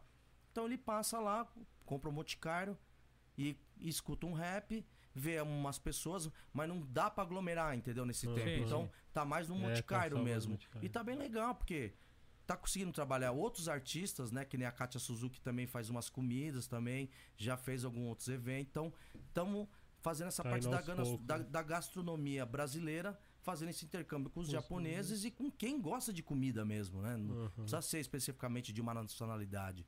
Então tá rolando isso daí. Então, o artista que canta um rap, certo? Então ele falou, "Ô, vou lá no Minocamo Rap Dojo, porque lá tá fazendo um pastel e dá pra gente ficar escutando um com rap. Certo? Sim, e dá pra ver o grafite do tal artista lá, do Areco, que ele fez um grafite legal lá dessa vez. Ah, esse mês que vem vai ter vai ter uma festa lá que vai a a, a Katia Suzuki, ela vai fazer um vai fazer um aquelas aquelas comidas pão com carne louca, lamen e tal, que ela manja pra caramba. Ah. E os clientes dela vêm, outros clientes que já sabem que tem lá também vai. Vai, Mas a gente tá trabalhando tudo nesse, nesse distanciamento aí, social, aham. tal, entendeu? Então tá trabalhando com aquele sistema PayPal, tal. Ah. Então tá fazendo uma coisinha pequenininha, mas bem organizado, porque todo mundo tá precisando desse trocado, entendeu? Uhum. É, tá. Então a- o Minocamo Rap hoje virou meio que isso, entendeu? Então o pessoal que, que tá dentro do estúdio, certo? Que ele tá gravando, ele precisa fazer um que o quê? Ele precisa Uhum. dar um time. E nesse time que ele faz, então a gente tem esse outro, esse, essa outra parte do lugar, onde é já aberto, arejado, Uhum. tem sofás, entendeu? O pessoal que vai lá fica jogando um game, entendeu? Uhum. E sempre falo, pessoal, meu, álcool gel, vão lavar a mão, tudo tal. Uhum. Então, a gente procura estar ali assim, entendeu? Então, cada sessão, por isso que eu falo que a calculadora tá assim do lado. Você, meu, gasta bastante gel, não gel, não não gel, é álcool, né? Álcool. Aham. Porque você tem que esterilizar, Dá você tem que tudo, limpar, né? você tem que passar, toda hora, né? entendeu? Você tem Uhum. que, se é uma pessoa muito estranha, muito estranha assim que você nunca viu mesmo, aí você tem que tom- tomar mais Tomar procedimentos mais ainda, procedimentos. conversar, onde veio, como né? que tá. Mas tudo assim, com, com o máximo respeito também, porque é, a ideia mesmo é aproximar, não é, não é é- afastar as é, pessoas. Então, eu tô aprendendo também essa parte aí também, né? Mas tá Uhum. bem legal, assim, essa interação cultural, sabe? Outros países. Esse tempo atrás foi um filipino lá também, olhou o estúdio, gostou, toca violão, canta inglês tal, queria fazer umas gravações. Ah, Meu, já ligou, quer marcar. Então, esses tempos atrás, um pessoal de, Rama, de Ramamatsu também ligou, tá vendo que tá tendo. Então, tá tendo, assim, um. De retorno é, um retorno de pouco em pouco, entendeu? Mas Uhum. queria que falar para as pessoas também que você você você quer você empreender no Japão os zeros mudam muito, né? É. De pessoas pra pessoas, de tempo em tempo, de, de tipo de coisa. Mas eu falo que é gostoso porque é o seguinte, porque eu vi isso lá atrás com os anciões. Entendeu? Eu vi os caras vendendo geladinho, eu vi os caras vendendo água, eu vi os caras vendendo suco na feira, eu vi o cara vendendo fruta, eu vi o cara montando uma mecânica. Você vê, eu vi muitos amigos meus empreendendo. Você montou um salão, vocês montaram um podcast. Então você vê essas pessoas, isso é inspirador, né? Sim, Uhum. sim. Entendeu? Então acho que é muito baseado nessa coisa assim, meu, primeiro vamos vamos ver como é que faz, como é que funciona mesmo, sentir mesmo que é isso que você quer fazer e start, né? É, É, né? é igual o intu- o intuito do nosso programa aqui é realmente mostrar pro pessoal que, tipo assim, vai, cara, monta, É. dá certo, tá entendendo? Empreende, né? É aquele negócio assim, não é tão. Não é um bicho de sete cabeças, tá entendendo? É uma- a- a- o, o que limita, a grosso modo, as pessoas é mais o medo. Né? Ó, uma coisa que eu aprendi no meio desse processo é bem legal, né? Isso aí também eu falo com assim com, com essa experiência que eu tive. Não é porque seu amigo é seu amigo que ele vai consumir o seu, o seu produto. Ah, não, você tem que fazer não pra amigo e nem familiar. É Tem que tem em que casa não faz milagre, o pessoal É. fala, né? Tipo, se, se todo mundo, ó, se todas as pessoas que está nas minhas redes sociais, que, que fala que gosta e quando eu encontro na rua fala que não sei o que, tudo, se todas as pessoas compartilhassem, fosse lá na, na página do Minocamo Rap Dojo, clicasse, fosse lá no Xinxinosuke no YouTube, clicasse, curtisse o sininho, fosse no Kawaii, se todas essas pessoas fizessem essas coisas, o que que ia acontecer? O nosso trabalho ia andar naturalmente Pior. certo? Mas tem pessoas que, ah, depois eu faço. Aham. Ah, mas aí eu vou ter que me expor. Ah, e tal. Mas se essas pessoas elas soubessem que isso aí não custa nada Né? fazer, Que é de clicar, graça, ainda é de de- graça de graça ainda. e que vai fortalecer, da hora. Entendeu? Mas ainda tem essa dificuldade. Eu não sei o que acontece, não é só no meu. Então o que, que eu faço? Todos os artistas que cantam rap no Japão, e é bastante, b-boys, pô, o Dedé dança pra caramba, entendeu, meu? O cara dá, dá aula na- nas, nas academias. Então, é, são, são pessoas que faz parte do, do, do, do, do movimento hip hop, da cultura hip hop. E eles também têm essa empresa, porque eles são professores, eles estão Aham. investindo. Tá todo mundo tá empreendendo em Tá alguma cri- coisa, né? É, tá criando uma nova, uma nova, uma, tá criando uma, uma, uma nova sequência, né, dessa daí. É o novo Didai que tá vindo e Aham. eu acho legal, porque então vou curtir o negócio dele, vou compartilhar. Ah, o cara tá cantando, lançou um negócio novo, vou compartilhar. Porque se eu fizer isso aí, eu me sinto bem. Eu não tô esperando que ele compartilhe não, jamais. Ah. Porque eu não acredito nessas ideias que o cara você compartilha, o cara tem que compartilhar, nada a ver. As pessoas compartilham aquilo que elas gostam Gostam. certo? Então, se as pessoas não estão compartilhando suas coisas, aí eu tento acreditar que ainda não convenci. É, Estou é. tentando fazer o melhor para convencer elas. Aham. Mas se toda tia que eu conheço que faz coxinha, se jogar na minha página e eu ver o que ela tá fazendo, eu quero divulgar. Por quê? Porque sempre tem alguém com fome. É, Sempre tem alguém que mora ali. Sempre tem alguém que vai fazer uma festa. aham. Sim, a gente tem que perder esse negócio de que ah, o cara o cara lançou, fez uma reportagem lá, o cara falou: "Ah, nunca vi, não sei o que, essas coisas assim que que meio que acha que vai desanimar, né, ali, entendeu? É, não deixa você trabalhar, entendeu? Fica com fica, sei como que funciona as coisas assim. Sim, sim, sim. Eu mesmo meto coração em tudo, adoro. Comenta mesmo, fala aí, da hora. Nunca viu, tá vendo? Tá vendo, né? Tá, gostou? Legal, porque Né? é já, o que eu tenho pra oferecer, né, meu? É verdade. Ô, Oferecer. Você quer falar? Não, eu só. É. Pode, não, pode perguntar, depois eu Ô, ô, ô, Shin, uma curiosidade aqui que eu tenho, muita gente deve ter também. E esse cabelão seu aí, quantos anos você tá, tá, tá cultivando esse dread seu aí, Ah, cara? faz bastante tempo, hein? É, Os dread tem 17 anos. 17 A anos. história, do, a, a história do meu dread é o seguinte. Eu, eu, quando eu tava no Brasil, eu trabalhava com as bandas de reggae, certo? Hum. E pra você trabalhar com as bandas de reggae, você tem que entender mais do que só você que escuta. Então não adianta você só escutar as bandas de reggae, você tem que entender mais ou menos ali o que, que tá acontecendo. E eu trabalhava muito com as bandas que, que eram as bandas que faziam o, o- a reggae music roots mesmo, assim, que, que tinha uma, uma visão política, que tinha uma coisa mais religiosa, que tinha esse entretenimento, esse segmento. Então, que eu comecei a entender que muita coisa que estava ali ia poder servir de guia para os meus passos, entendeu? Então, eu- ali eu conheci a cultura Rastafari. Mas você é- faz parte dessa, dessa. Porque é meio que uma religião Rastafari, né? É, o, o Rastafari, o, o pessoal é tudo os nazarenos, né? É os nazarenos, é os, é, é os cristãos, né? Que eles falam assim, falando Ah, grego seria os cristãos, entendeu? Ah. Os nazarenos e tal, né? Não sei como que é. Cada, Sim. não sei, a gente é português e fala o nome, o nome do Messias, a gente fala Jesus, mas É. o nome de, em he- em hebraico dele é Yahushua Hamashia. ah, Então, né, mas a gente sabe de quem tá falando, né? Uhum. Então, quando eu vi aquilo ali, eu falei, pô, legal. Porque eu comecei a me identificar porque eu tive que ir nas escrituras ler. Ah, Pra eu poder conversar com eles e saber o que eles estão cantando também. Pra poder auxiliar na hora da es- da escrita, na hora de poder marcar um show, então na hora de pedir as coisas no camarim. Eu, quando trabalhava com reggae, as bandas que eu trabalhava, um monte de banda, o pessoal, ele- ele- eles, eles eram é, vegan, né? Veganos. É, eles não comem é, derivado de, assim, tipo, frios, esses lá, essas coisas, entendeu? queijo. Que é, um monte de coisa não come, entendeu? Então, Sim, tipo.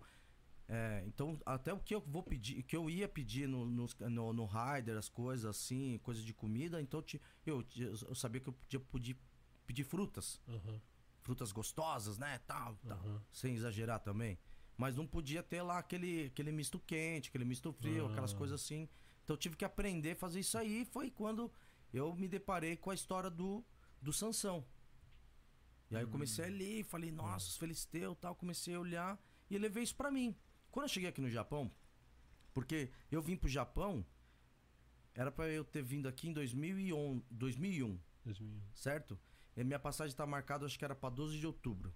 E aí, 11 de setembro, aí o, o Bush derrubou lá É, o World Trade Center lá. Center. Aí, o que, que aconteceu? Parou tudo. Então, comecei a trabalhar, montei um brechó, comecei a investir meu dinheiro em outras coisas e até vinha a passagem. Aí, quando saiu, eu tava trabalhando com as bandas de reggae. Então, eu já trouxe isso comigo. Quando eu cheguei aqui, eu descobri que você poderia ter barba, você poderia ter cabelo comprido. E antes de trabalhar com essa. Antes de vir pro Japão, é, de vir pro Japão, fora a banda, eu trabalhava, no- trabalhava num escritório, né? Um escritório de informática. E tinha que ter uma certa, né? Cabelo curto, Aparência, barba, né? Tipo, barba, tal. Você representava a empresa, tava na rua, tudo tal.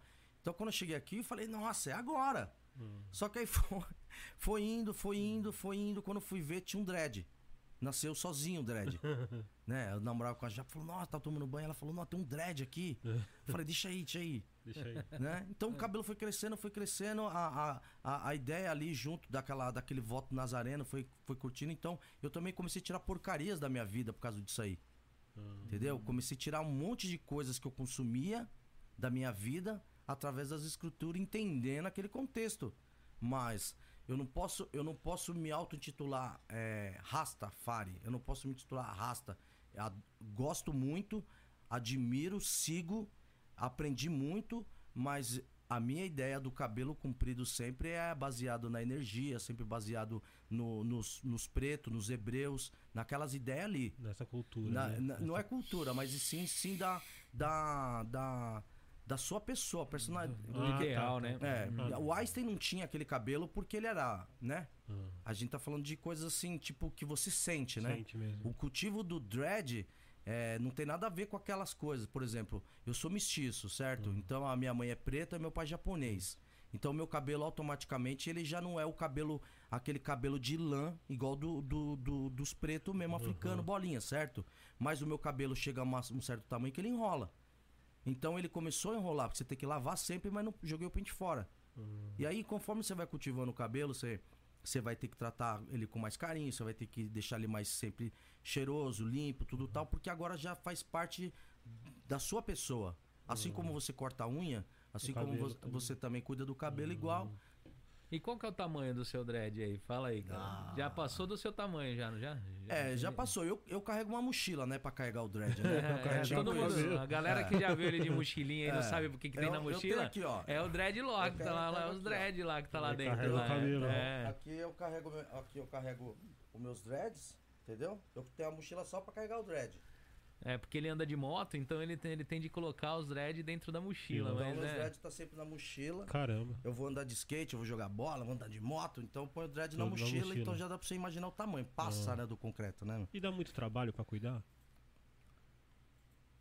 Pra lavar? É, essas é, um- coisas é, um- assim, é um, pra dá um, dá um, um- não seria um trabalho, entendeu? Seria tipo assim, você você gasta um tempo ali, né? Você, Uhum. você se dedica um tempo, porque a, a, a partir do momento que você. A partir do momento que você tá, tá se limpando, a partir do momento que você tá se lavando, a partir do momento que você tá, tá ali fazendo uma, uma limpeza, você. Pelo menos comigo, né? Eu tenho um cuidado de verificar realmente se ele, ele tá limpo, Ah, se não tem uma tudo sujeira, fico olhando ali, tomo esse banho e, e guardo Aham. ele. Os olhos das pessoas, você já viu que tem um ditado que fala que os olhos do dono que engorda o porco? Sim, sim, então é sim. tipo isso. As pessoas elas olham o cabelo dread, elas não, elas não têm o conhecimento, então elas imaginam tudo que ela, que ela quer, certo? Aí ela quer pegar. Não, não acho. É, assim, é nunca- normal, nunca né? viu, O né? pessoal acha É, que é viu. sujo, o pessoal acha que, né? Porque É, ela- as pessoas elas acham isso daí. Então é legal é, falar para as pessoas que é, às vezes é mais limpo que o dela. É, tem, porque que ter, tem- tem tem que ter um mais cuidado cuidado, maior, né? né? Um cuidado e, bem e maior. tem toda né? uma energia também, né? Eu? Aham. eu- eu lembro que uma vez eu te encontrei, você falou que colocava o cabelo no varal e ficava mexendo no celular esperando secar o cabelo. É, porque. ligado? É porque. Porque- e- e ainda tem isso aí, né? Eu tenho que ficar girando o cabelo É. ali e tal. Caramba, entendeu? que da hora. Porque eu não uso o secador, né? Sim, sim. Ah. Não uso essa coisa. Aí, eu, né, no acampamento não tem ventilador, filho. Então, você, você tá aqui, você tá estando desde cedo. Então é só na toalha mesmo e no sol. Demora quanto tempo pra secar normalmente? Quatro horas Caramba. pra sair, o- pra sair assim, a- para de pingar, assim. Ah, umas então quatro tem de horas. lavar de manhã o cabelo, né? Nossa. Então, aí, aí que é, é- aí que é, a- é, é que é a vida que eu falo para as pessoas, né? Quando você vê um. um- quando, eu- quando eu não, não, tinha, o- não tive o dread antes, então eu via só as pessoas, eu achava assim, pô, legal, né? Tem um dread, gosta. Então, eu nunca associei o dread só com o reggae. Porque o dread não é do reggae. O dread é. Normalmente dos pretos. Hum. Então eu olhava ali e falava, que legal, aquela, aquela, aquela cultura, aquela coisa do, dos africanos tá pra Vem- todo mundo, ficou São legal. vários tipos de dread, né? Na verdade, né? Não sei se tem vários tipos, é isso que eu tô te falando. É, eu, eu tenho, é eu tenho, Eu, eu mexo na, na parte de cabelo lá que eu mexo. É, O seu, no seu caso, formou sozinho. Você é, não, o meu, o meu é você natural. não vai no salão mexer. Nunca fui, a única Tá coisa que eu fui no salão é lavar. Já fui muito em salão lavar, Caramba. entendeu? E Lava aí, aí pra mim. é, só que aí que Tira da mochila. É, só que aí o que, que, que acontece? Você percebe que a pessoa usa o secador Ah, e aí você começa a entender também. Por isso que é bom você, né? saber. Você usa o secador e você vai ver que o cabelo, o couro cabeludo já começa a te falar, falou, ó, isso aí tá esquisito, Hum, entendeu? Então parei de frequentar. Mas porque é muito é, é, é cômodo, né? Você vai no cabeleireiro, faz a barba, você já lava o cabelo, entendeu? Sai muito caro pra lavar um cabelo desse? Aumenta o valor? Como que é, Ah, na verdade não, tipo, porque... Se soltar mesmo, chega lá na China, hein? É, se Então, pegar... por isso eu tô perguntando se fica bem mais caro. Mas é depende, é porque pouca gente vai no salão hoje. No Brasil tem um preço determinado, normalmente fica até bem, bem mais caro. Mas aqui no Japão eu não encontro muita gente que vai no salão só pra lavar o cabelo. Então Hum. eu não sei nem. Eu, eu, eu, na verdade, não sei nem precificar isso. Sério? Né? Porque eu não faço. Então. Ah, tá. Se ele ir lá pra lavar, a gente vai ter de criar um preço pra ele. vai, vai criar um serviço. serviço Lavagem novo. de dread, tá entendeu? Tipo Mas assim. o, o legal é que assim, sabe, não tem o, o shampoo convencional que esse pessoal usa? Sim, sim. Eu uso o triplo, Caramba. o quadro, mais ainda por Hum. mês. Caramba. Entendeu? É, porque é grande, né? Tipo, Você pra entendeu? E você tem que realmente, você tem que realmente parar pra, pra, a- a Pra fazer a massagem mesmo, né? capilar. Você realmente tem que, você tem que fazer. É lógico que tem vezes que você faz isso em 10 minutos, mais rápido, que você tem outros compromissos, Uhum. certo? Mas a ideia de você ter, a ideia de você cultivar o cabelo é a mesma ideia de você cultivar o seu corpo. Hum, Faz parte do seu corpo, o seu pensamento muda, os seus gestos mudam. Então quando eu ve, quando uma pessoa, eu vejo a pessoa com, primeiro com o dread pequenininho tudo tal, eu não acho mais nada, porque eu Hum. já passei aquela fase. Quando eu vejo o cabelo na cintura, eu falo, olha, a pessoa realmente está levando. hum. Só que aí do nada, a carteira de trabalho fala pra ela, corta isso Corta daí. o cabelo, né? É, E aí eu falo pra você, pai, mãe, não corta os dreads dos seus filhos, porque você Deixa. tá cortando. é, você no começo, você não tem. pa- Aparentemente não tem problema, mas os sentimentos que morrem junto, às vezes eles não. É. Você entende? Nem tudo é, É, fênix. eu, eu já tive o cabelo compridão e era aquele Uhum. negócio, né? Pra tudo, o cabelo tá te atrapalhando. O cabelo é, tá na- corta o cabelo, É, corta, corta isso aqui e tal. E eu É. era roqueiro, né, cara? Então tive o cabelão compridão, né? Então, Então. é aquele negócio. E tem aquela, aquele, aquela repressão em cima do cabelão, né? É, eu- então, por exemplo, eu, é, a gente entrou nesse. nesse a gente é dessa área, né? Sim. Então, por exemplo, é, eu trabalho com a música, certo? Com ou sem cabelo, eu trabalho com a música, certo? Sim. Então você imagina para você poder se adaptar com o mercado de trabalho fora. Você vai trabalhar num restaurante, você vai trabalhar numa loja, você vai trabalhar num, numa fábrica, você vai trabalhar em qualquer segmento que você for trabalhar. Esse meu cabelo aqui, ele não é aceito. Então, as pessoas vê o meu cabelo depois de 17 anos eu tenho. Eu, o mesmo tempo de Japão que eu tenho é o tempo do meu cabelo. Então as pessoas olham o meu cabelo, ela entende o tempo que eu tenho de Japão. E esse tempo todo, essa resistência, esse negócio de não cortar, de. Eu não vou cortar o cabelo pra trabalhar. Eu tenho que achar um trabalho. Né? Na época eu pensava assim, eu tenho que me adequar a um trabalho que eu consiga ter meus dread, Uhum. entendeu? É, Então no começo você começa a enfiar dentro da roupa. Enfi- Esconder, né? é, Começa a querer você esconder, começa a né? fazer, mas chega uma hora que ele começa a sair Aí não dos tem pés. jeito, né? aí é- Começa a sair dos pés assim, entendeu?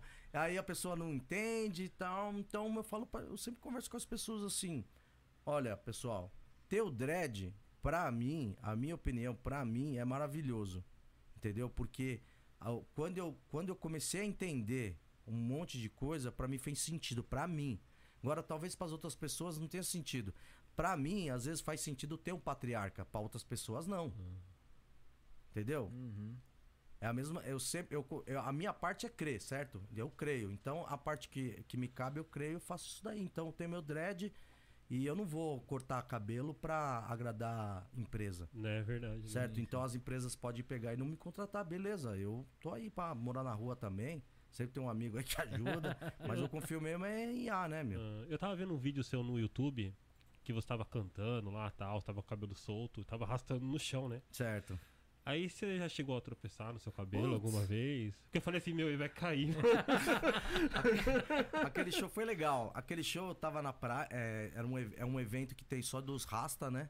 Lá em Utsumi. Uma vez por ano tem na, na tenda do Bongo Man. E a gente foi, né, convidado pra, pra participar do evento, tudo tal. E eu tinha acabado de sair do mar. Caramba. Eu, eu saí do mar, pus a camiseta, assim, o negócio e já, fui foi lá cantar. Então, o cabelo solto ali ia me ajudar com a água, entendeu? Se eu cantasse o cabelo assim, ia começar a escorrer uma água e tal. Caramba. E ali também deu pra ver o tamanho que é o cabelo, É assim. Isso faz tempo já, né? Ah. Então. Ele tá maior que aquilo? tá maior. Caramba. Cresce, né? Ah, você não corta então, tipo, Não, nem não, apara as não, pontas, nada, nada, nada, nada, nada. Caramba. Nossa, Não então. corto, faço nada. Só lavo. Só lava mesmo. Só lavo. Caramba. Não, não- É, eu, eu gostaria. ah, assim, eu gostaria de um dia sentar com uma pessoa que realmente é Ali, especializada, Desse negócio. que sabe o que tá fazendo e poder realmente fazer uma manutenção, ver porque o conhecimento, o conhecimento ele é assim, ele é passado, entendeu? Você vai fazendo, vai ali, tem gente que que usa a linha de crochê, vai mexendo, vai arrumando, etc. Hum. Eu resolvi ter ele natural. Caramba. Se crescer aqui pra frente ou ali pra, eu não tô vendo, Não eu tô tá vendo, lavando e mas- guardando, Ah. entendeu? Cultivando mesmo assim. Não tô pela beleza, né? Ah. Não tô pela estética, E né? aqui tem mais gente também que adota esse- isso? Aqui no Japão, que você conhece, assim? Ah, eu conheço. Eu, eu, eu vi dois japoneses mesmo que tem o cabelo assim.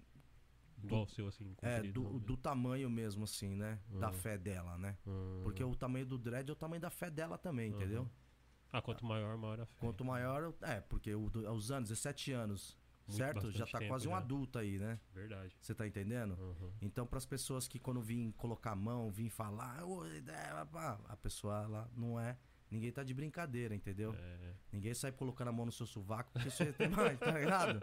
Então, assim, Pior. saber lidar, saber chegar também é legal Aham. pra caramba, a casa agradece, entendeu? caramba, legal. Nossa, Então, interessante. é. Mas deixa eu voltar um pouquinho no assunto do, do seu estúdio. Certo. Eu queria saber, é, hoje em dia, pra pessoa conseguir produzir o disco dela, tá mais caro que antigamente? Tá mais barato? Porque eu lembro que antigamente, uns 20 anos atrás, quando eu trabalhava com música, era um absurdo pra você produzir um disco, né? Aí hoje em dia tá mais barato? Hoje em dia tá mais acessível. É, mais acessível, lógico, É. mas e preço? Questão de preço, mesma coisa? Mu- muda assim, pelo que eu também percebi, né? Então, antigamente, porque eu sempre fui com banda. Hum, Sempre acompanhei os DJ fazendo os negócios, mas eu sempre tive banda, sempre gostei de banda. E os DJs sempre, os sempre- DJ sempre junto. uhum. Quando eu fui fazer só com o DJ, o que, que eu percebi? Que eu tive que ter um estúdio, um, um estúdio mesmo, Uhum. um computador. Porque, mesmo. né? é, porque todo mundo vinha com o seu instrumento num lugar e fazia o som. Aham, Então eu tive que aprender a fazer isso essa também. parte. E aí comecei a ter contato com os DJ e tudo tal. Então o que, que acontece? Tá mais barato? Tá mais barato. Tá mais acessível? Tá. Hum, Isso é verdade. Porque pra você comprar um rolo Tascam, que nem a gente gravava Era ali, aquele grandão da Kai, cabeçote de ferrite e tudo tal, papá, era carinho, Era meu, carinho. entendeu? E não tinha É, quando a qualidade também a não era. qualidade de hoje em dia. Eu falo pra você, meu, a qualidade hoje tá Hoje melhorou muito, né? melhorou Essa questão de bastante. qualidade, né? Mas sinto falta muito do analógico ainda. No Uhum. meu estúdio tem bastante coisa que eu faço Analógica. questão de ter o analógico, porque, Ah, né, legal. Tem certas coisas que se acabar a luz eu não posso deixar de fazer minha Ah, música, E pra né? prensar vinil aqui? Então, ah, eu conheço, eu, o que eu conheço são as empresas japonesas, né? Eu, eu, eu fiz um, eu participei de uma de um, de um single Ah, da, da gravadora japonesa The Smell Coffee World, the, the World, é, the Smell Coffee World. Ela fez uma, um, um, um, um single que no lado A era o grupo Nikkei Kyodai. E no lado B era o meu. legal. E aí prensou no Japão, só que você vê que ele é caseiro mesmo. Ele é Ah, grosso, grosso, pesado, assim, aham. pequenininho. Só pro selectas mesmo do reggae. Ah, tá. Então, foi o primeiro vinil que eu fiz aqui no Japão. Mas o, o tradicional mesmo pra fazer é caro. Entendeu? Mas pra quem gosta, é melhor juntar aí, né, meu? Juntar a grana, É, né? porque Não, qualidade. mas é outra coisa. É, né? não, eu- é outra meu, coisa. Se eu pudesse, eu lançava vinil mesmo. Só vinil, né? É, Mas tem um valor base assim que você sabe que custa, mais ou menos assim? pra fazer um vinil? É, pra galera Ah, é saber bem assim. caro, hein, meu?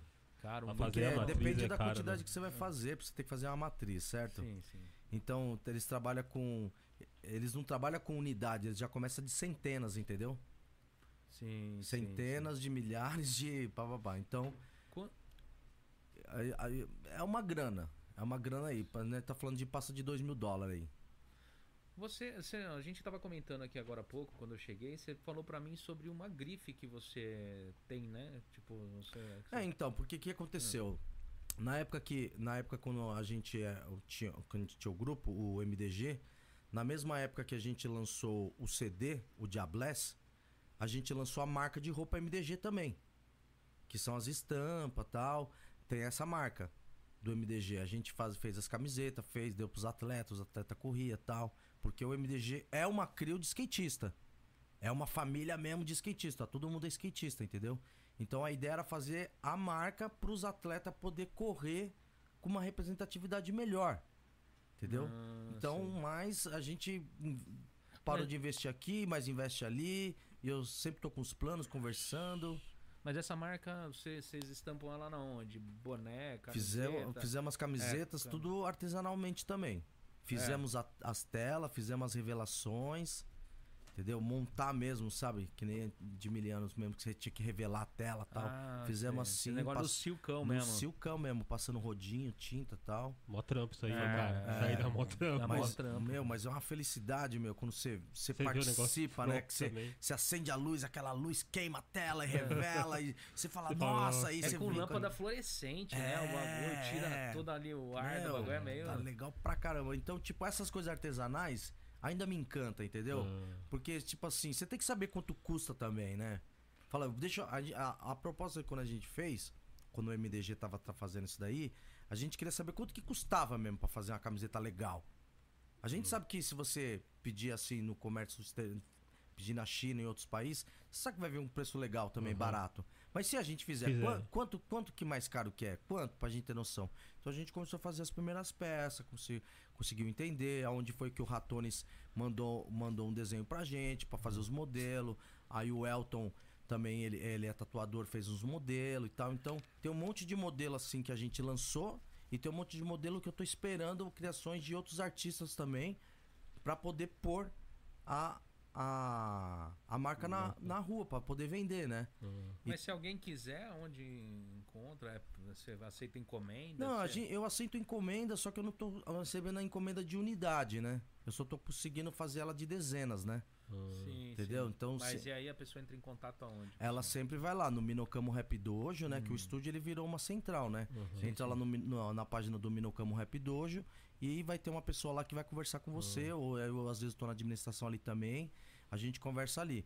E também vai começar a sair os produtos. Vai sair ah, os produtos dessa. Do, do CD, né? Do Tokyo Ah. Koe, da arte do Ratones e tal. Então a gente tá fazendo. Tá tentando trabalhar porque que a, a- é, é um outdoor, né? A camiseta, né, cara? Aceitamos É, né? presentes. Entendeu? É, aceitamos presentes. Vai trazer. Vídeo. É, traz Aí, aí que a gente né? sorteia também. Trazer, sortear pro pessoal É, aí do, traz aí que a gente do Podcast. sorteia, é, Não, é tipo, legal, vai ser satisfatório pra gente. Eu, essa, essa, essa. É gratificante pra gente fazer essas coisas, porque o que acontece? É, quando, eu, quando eu comecei a andar de skate, em meados de 93, 94, tá começando a andar ali e tudo tal, era muito comum você fazer, você fazer suas coisas. E, e, 90, e- nos anos o- no 80, no 89, quando eu era ainda molequinho e tal, eu, come, eu via como que eram as coisas. ah. Então você pintava a sua camiseta, É. você construía seu carrinho, você, Você fa- fazia você coisas, né? fazia. E nós por nós sempre, Uhum. entendeu? Então essa ideia de você ainda conseguir construir, você fazer, ver o seu parceiro usar e aquilo ir ter uma representatividade. pa- Então esse negócio ainda eu acho legal. Eu gosto muito da marca Jordan. Aham. Gosto, gosto muito. Só que, né, eu também gosto muito da marca Vital, de skate. aham. Gosto muito da marca das antigas, que é de skate também. Aham. Entendeu? Então, Eu Tem- Gostava muito da Vision. Vision. Usava bastante Entendeu? Vision. Então tem muita coisa. Então, essa, essa ideia de você fazer os zines, Ah, né? Você fazer, escrever lá, negócio, mimeógrafo, né? tal, share. Então essas coisas ainda eu gosto, porque é, faz parte, faz parte de- dessa, de- das, das coisas da sociedade, da cultura, de né? uma época, É. entendeu? Então, da mesma forma que as molecadas não entendem hoje o que, que é o mimeógrafo, imagina se, e tenta explicar pra uma pessoa qual que é o processo do fax. Então, Você enfia um papel ali e sai lá não, na do, China. do Pager, do É, Pager. do pager, entendeu? Nossa, o Pager era Você tá zoado, entendendo? cara. Quando eu fechava Nunca tive, mas eu... Era zoado, mano. Então. O Pager era zoado. Legal. E, e os dito popular ficou nisso, né? Porque quando eu fechava os shows, tinha acabado de. A gente tinha. tro- Ainda. ai- é, muito, eu vi muitos caras fechando o show com ficha. Com uma cartela de ficha de orelhão aqui no ombro e ligando com a toalha em cima e ligando. Metendo ficha, entendeu? DDD, nocal e tal. Nossa, E- ficha, hein, É, e quando eu fui começar a fazer esse negócio do- da- dos trampos, eu já tinha dois celulares, mas mesmo assim ainda fazia o mesmo esquema. Jogava toalha, enfiava os cartões lá e Ligando, as ligando. ligações principais, mas cara, tudo do cartão pra receber é tudo no celular. Eu aprendi com eles, falei, opa, entendeu? Esse então, esquema. tipo, esse ensinamento os anciões passou pra mim. E eu, eu, eu coloquei ele em prática e fui muito feliz com isso daí.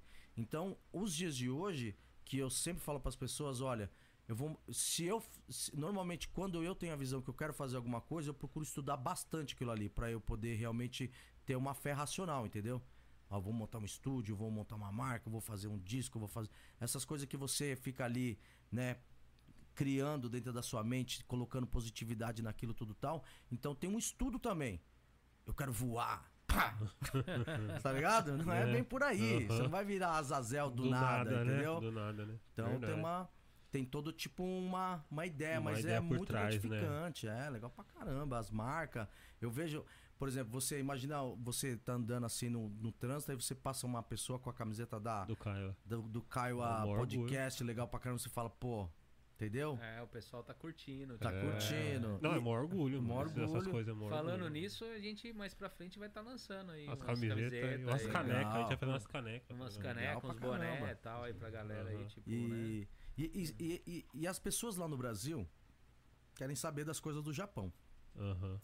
Pode crer que eles querem saber. Então, através de um podcast como esse, as pessoas elas têm a oportunidade de estar conhecendo os brasileiros, o que, que eles estão fazendo na real, batendo um papo, o que, que eles estão investindo, entendeu? Porque às vezes só na rede social fica muito vago, entendeu?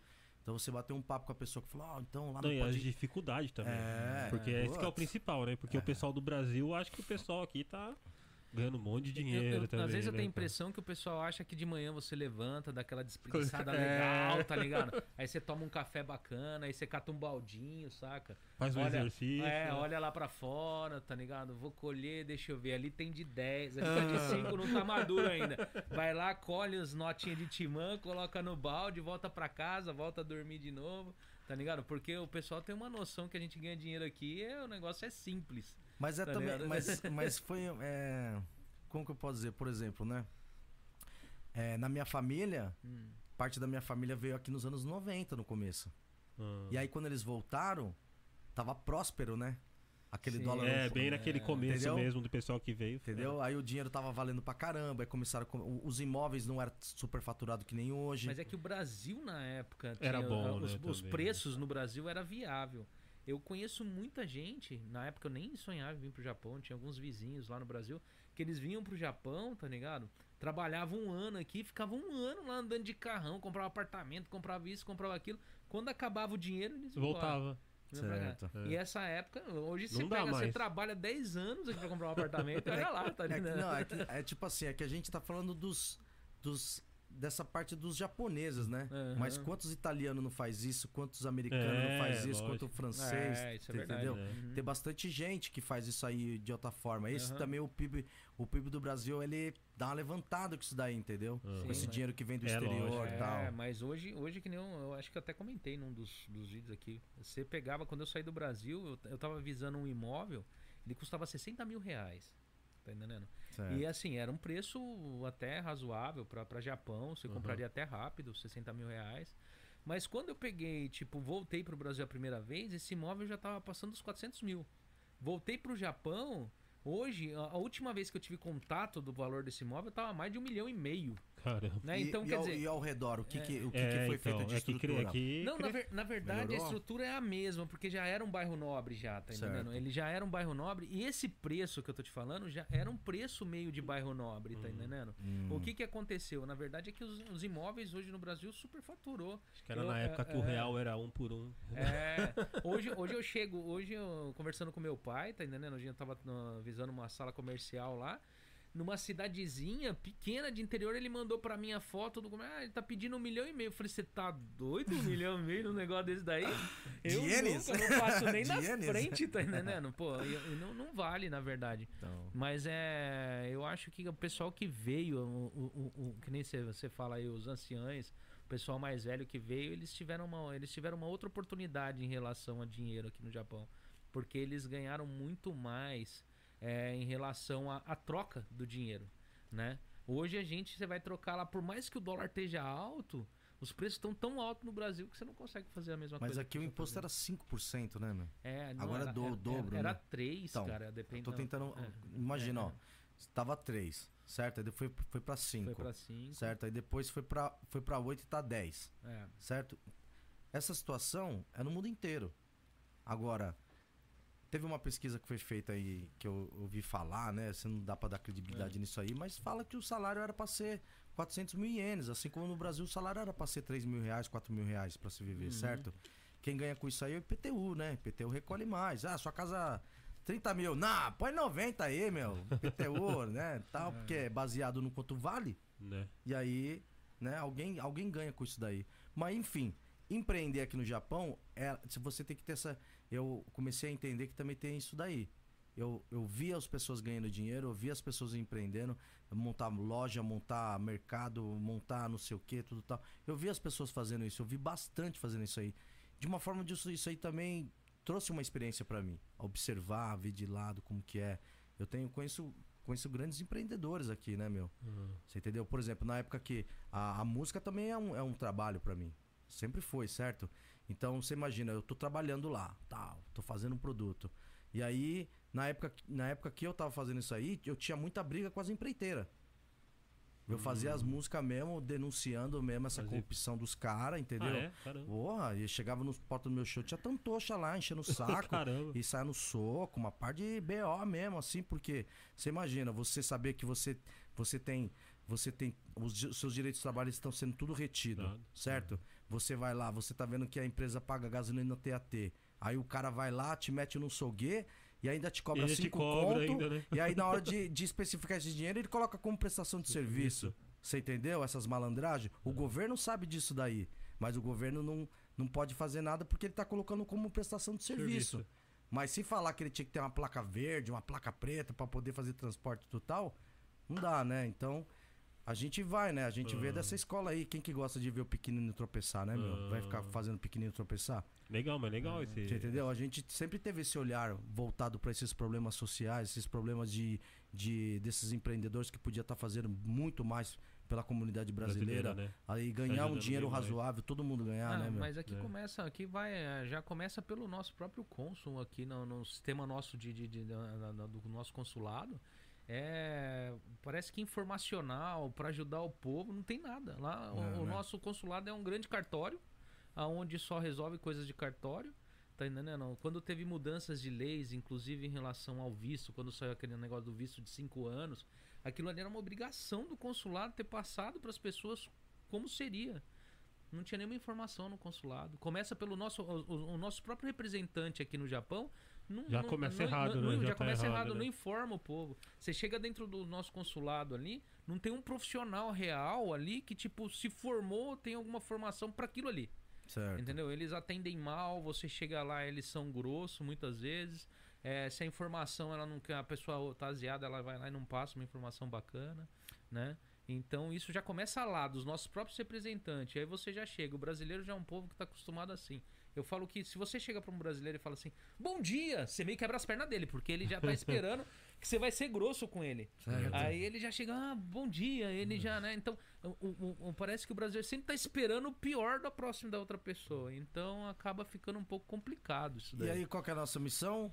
A Mudar gente isso. mudar isso daí, Mudar isso certo? é. Eu nunca esperei nada do governo. Tá nunca certo. esperei, até porque para eles eu sou um fora da lei, Ah. certo? Aham. Aí eu, eu, pelo menos, nunca esperei nada do governo. Se vier, é mais que obrigação deles, porque não tem dinheiro nenhum deles lá. Aquele dinheiro é tudo nosso. Aquele dinheiro são tudo os impostos recolhidos do povo, entendeu? Quando ele vai falar pra você que vai criar emprego, é tudo mentira, que ele não cria nada, É, entendeu? Você vê. nada. Então, então, assim, no, no grosso que eu quero falar, é tipo assim: imagina pra você abrir uma empresa, é facinho, vai fechar. É uma complicação. Aqui no Japão, você vai lá, você vai lá, monta, vai lá, abre o codinho, aí você vai, vai começar a trabalhar, fica guardando tudo tal. Aí você quer montar um, um gume, quer montar um que gacha, tudo tal. Você tem que ser instruído, certo? Você tem que ir atrás disso aí também. Porque eles lá, a- vou falar assim, o que eu penso, né? Minha parte que eu penso. O o- a parte do governo brasileiro já ficou muito bem claro quando teve o tsunami. Todo Ah. mundo mandando avião pra rapaziada voltar e o nosso não querendo mandar. Né? E aí você fala, pô, moro numa ilha, né, meu? Tô, Aham. tô aqui. É, Na adversidade, o Japão sempre chegou junto comigo. Uhum. Então, a gente também foi lá em Sendai ajudar, foi em Fukushima ajudar várias vezes.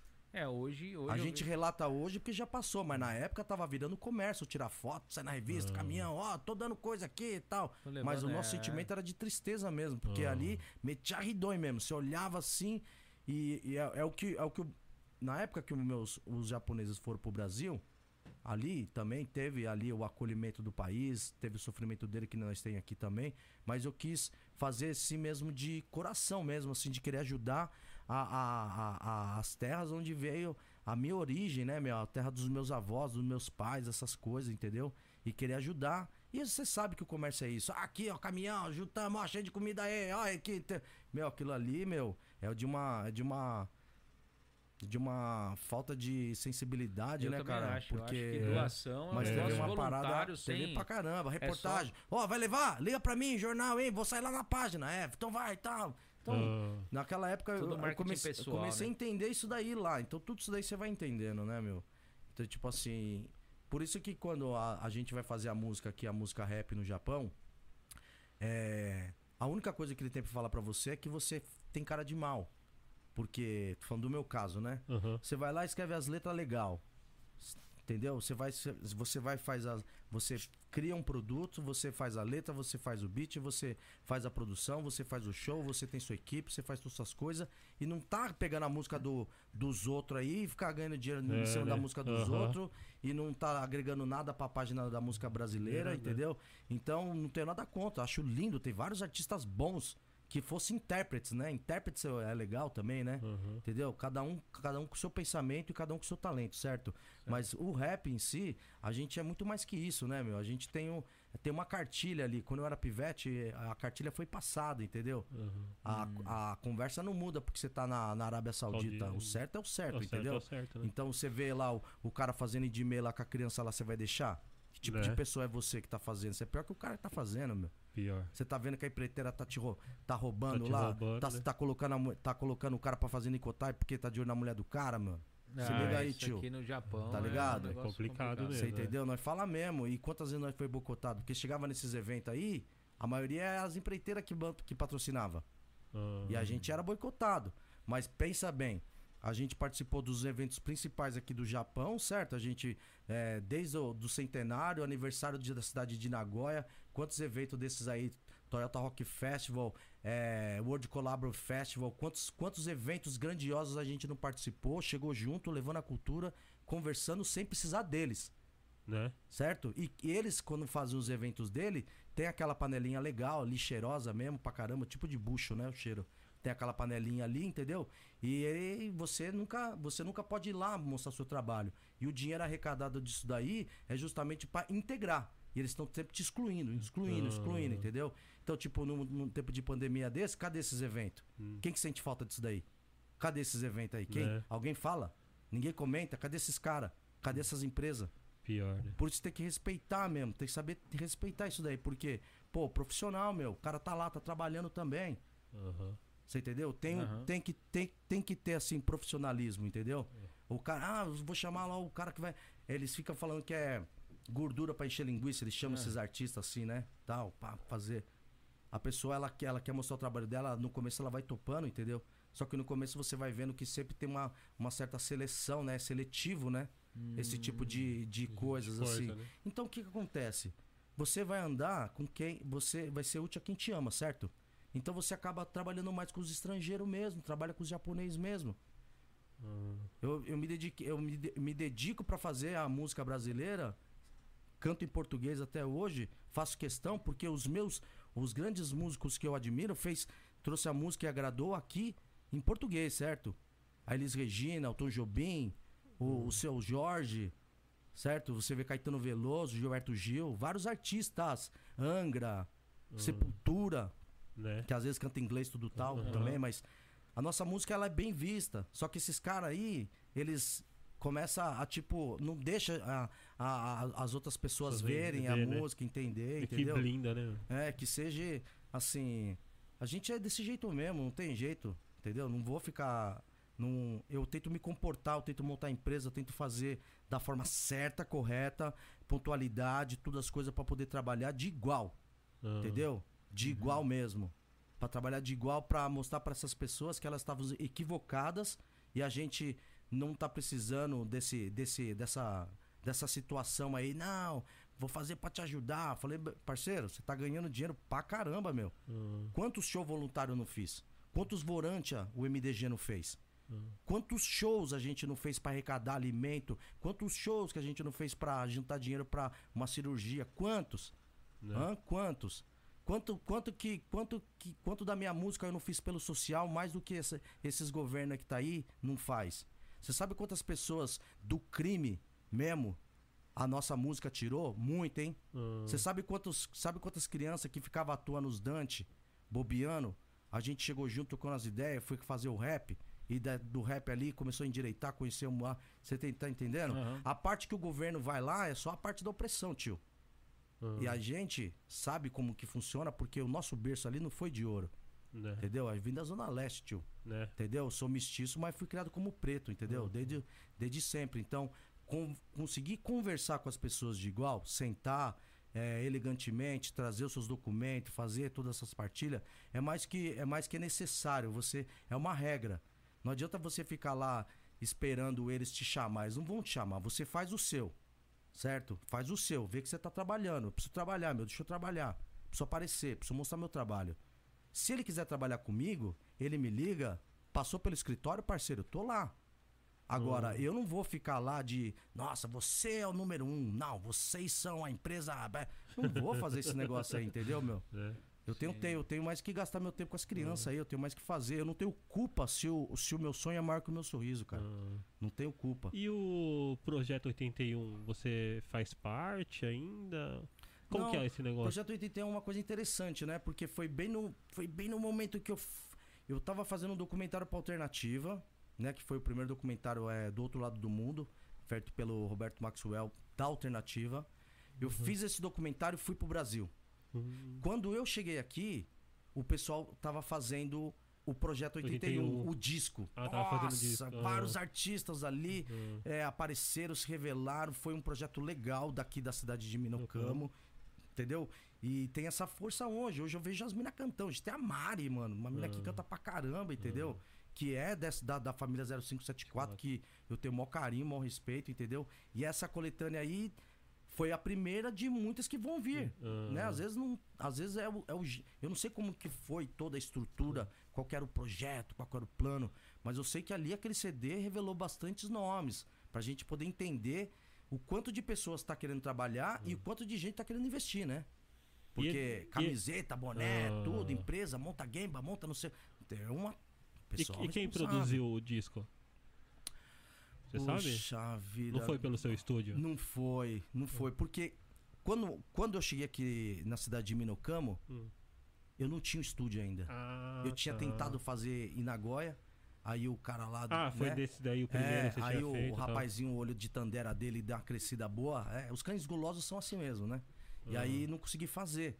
Então quando eu cheguei aqui, já tinha o Projeto 81, só que eu tinha gravado um disco lá no Brasil. Fui Ah. fazer uns shows lá também, né? Aham. Então foi isso. Mas eu acho que a produção, se eu não me engano, puxa, se eu falar, não sei se eu vou falar se tá certo, entendeu? Uhum. Mas eu acho que foi o, o ADMI Produções que fez Ah. a, o, a produção. A produção do. É, do- eu não sei disso. também se foi o, o Rafa, o Rafa é, é, é, RPH.A, né, que fez a produção. Eu não, eu não lembro, eu não, eu, desculpa, eu não, não, sei sabe, quem fez né, a quem produção. fez, aham. Mas foi bem feita, acolheu bastante artista, deu pra Ah, gente, deu pra ter uma noção, assim. Eu, eu, sei eu que tenho- eu tenho o CD. é né? bom, né? É bom, é bom, é bom, Puta, é bom. meu. Tem muita coisa legal ali. Eu gostaria de estar ali, né? Ah. E Mas você tava no, no vídeo que foi feito, eu acho que da, da propaganda, eu acho. não, ali foi outra coisa. Ali, Ali foi, foi o o seguinte, ó. É, Ali foi quando o Costa Gold veio pra cá. Ah, Eu quero contato, ah, entendeu? tá. Eu quero contato. Fez a parte de promoter, né? É, eu que fiz essa parte do contato. Eu quero contato. Isso é uma história muito longa, comprida, que dá pano pra dá. manga pra caramba, mas en- enfim. Eu era o contato, certo? E aí o pessoal tava querendo fazer um evento e consegui, Ah, né? conseguiu é, juntar por isso que a gente tudo. tava ali na- nessa, nessa corrida da produção. Tá, tá. Até porque é legal ter o.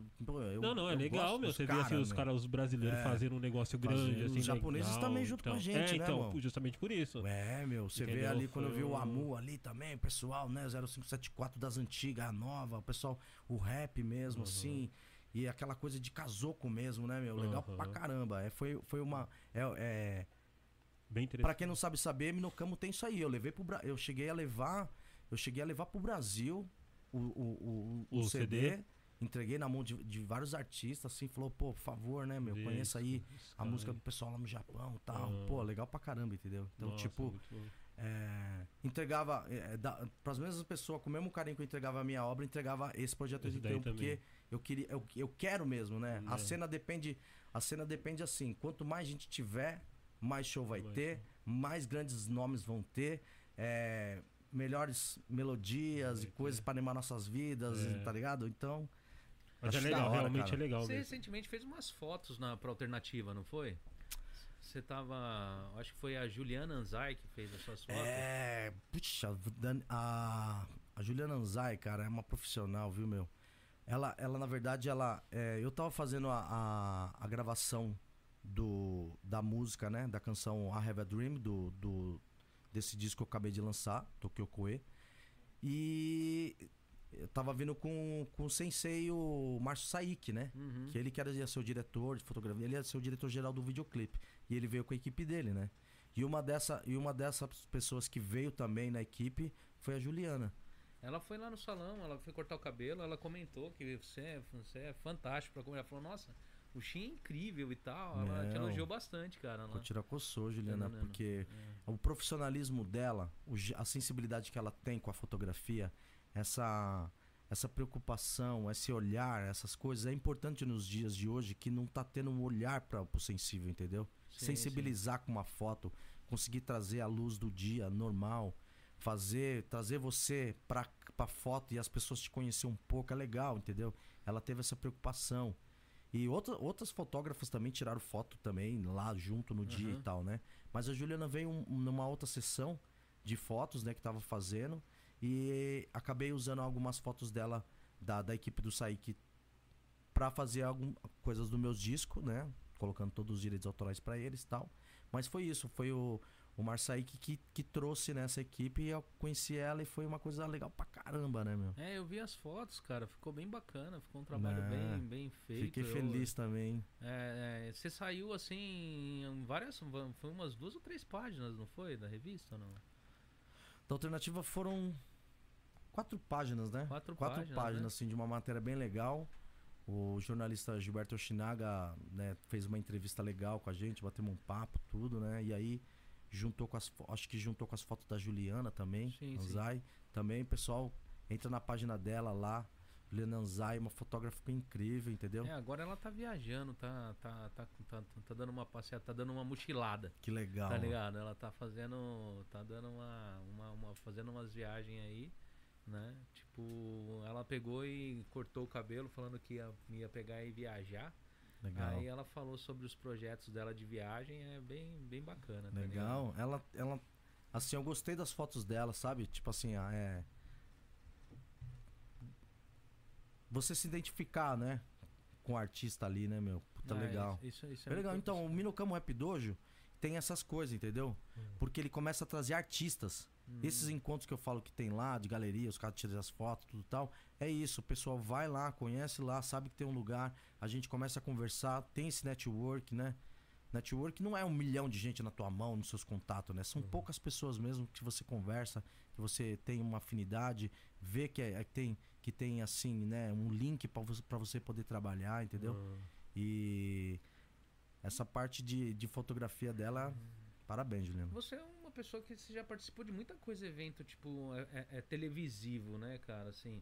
Você Sim. já, eu, eu acho que eu cheguei até a ver uma matéria que você participou do, do- do- da, TV japonesa, não foi? Ah, teve muita coisa que eu participei, meu. De Falar a verdade de pra você TV não. japonesa eles vieram atrás do quê? Tipo, do, de, de- saber sobre trabalhos? Não, normalmente assim, as coisas que saiu minha, assim, que sai, foi poucas que saiu, né? Televisão japonesa mesmo, né?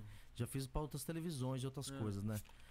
Normalmente é voltado na música mesmo, Hum. entendeu? Porque assim, é interessante pra eles assim, ver que você tá ali com, com aquela expressão, né, meu, cantando aquela coisa que é meio la- que é do latim, né, português, Uhum. entendeu? Aí a pessoa começa a te olhar, vê que você tem o olho apertado, vê que você é meio preta e começa a trocar uma ideia. Quando vai ver, tem uma história toda ali. Então acho que é mu- muito baseado na curiosidade. Às vezes é por causa do cabelo também, entendeu? ah, pior. O pessoal quer fazer uma, matéria de cabelo, tá? pô, Uma pá, uma matéria do.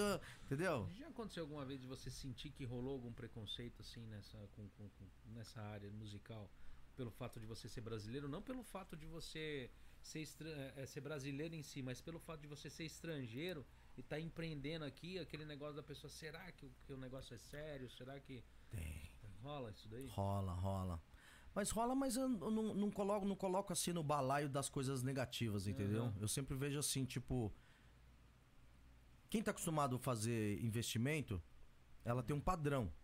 E se você não tá ali no padrão dela, você é muito diferente do que ela tá vendo, ela, ela tem o direito de falar não pra você. Mas aí você também tem o dever de mostrar pra ela que, que sim, que dá pra trabalhar.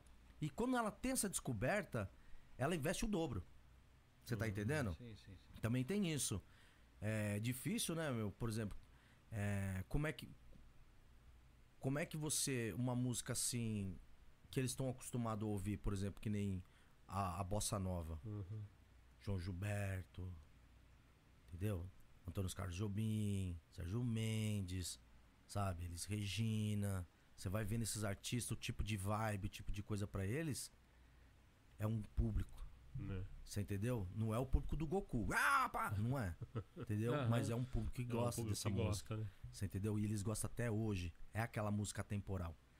E aí você falando pra ele que você também canta essa música em português, que você tá fazendo um ritmo, tal, tá misturando muita coisa, tá tendo aquele swing tudo tal, mas aí com, já com uma afeição mais tipo assim, e aí?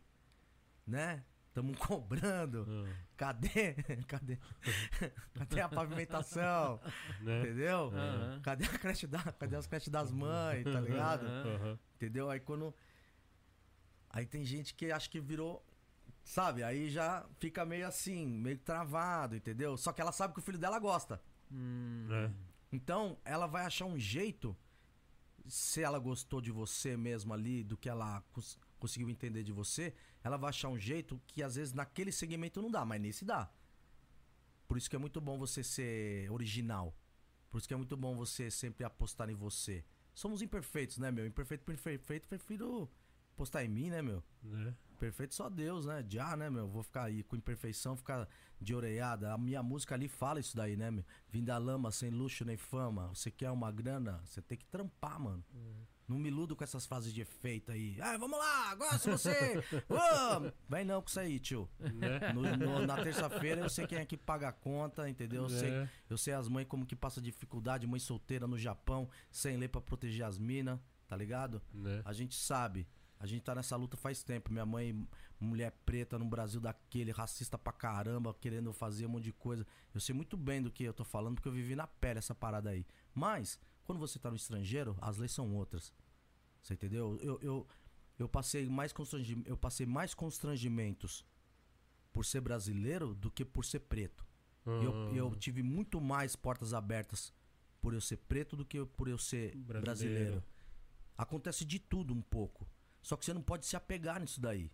Você tem que olhar e falar, mano, o cara não, a pessoa não sabe, mano. hum, Entendeu?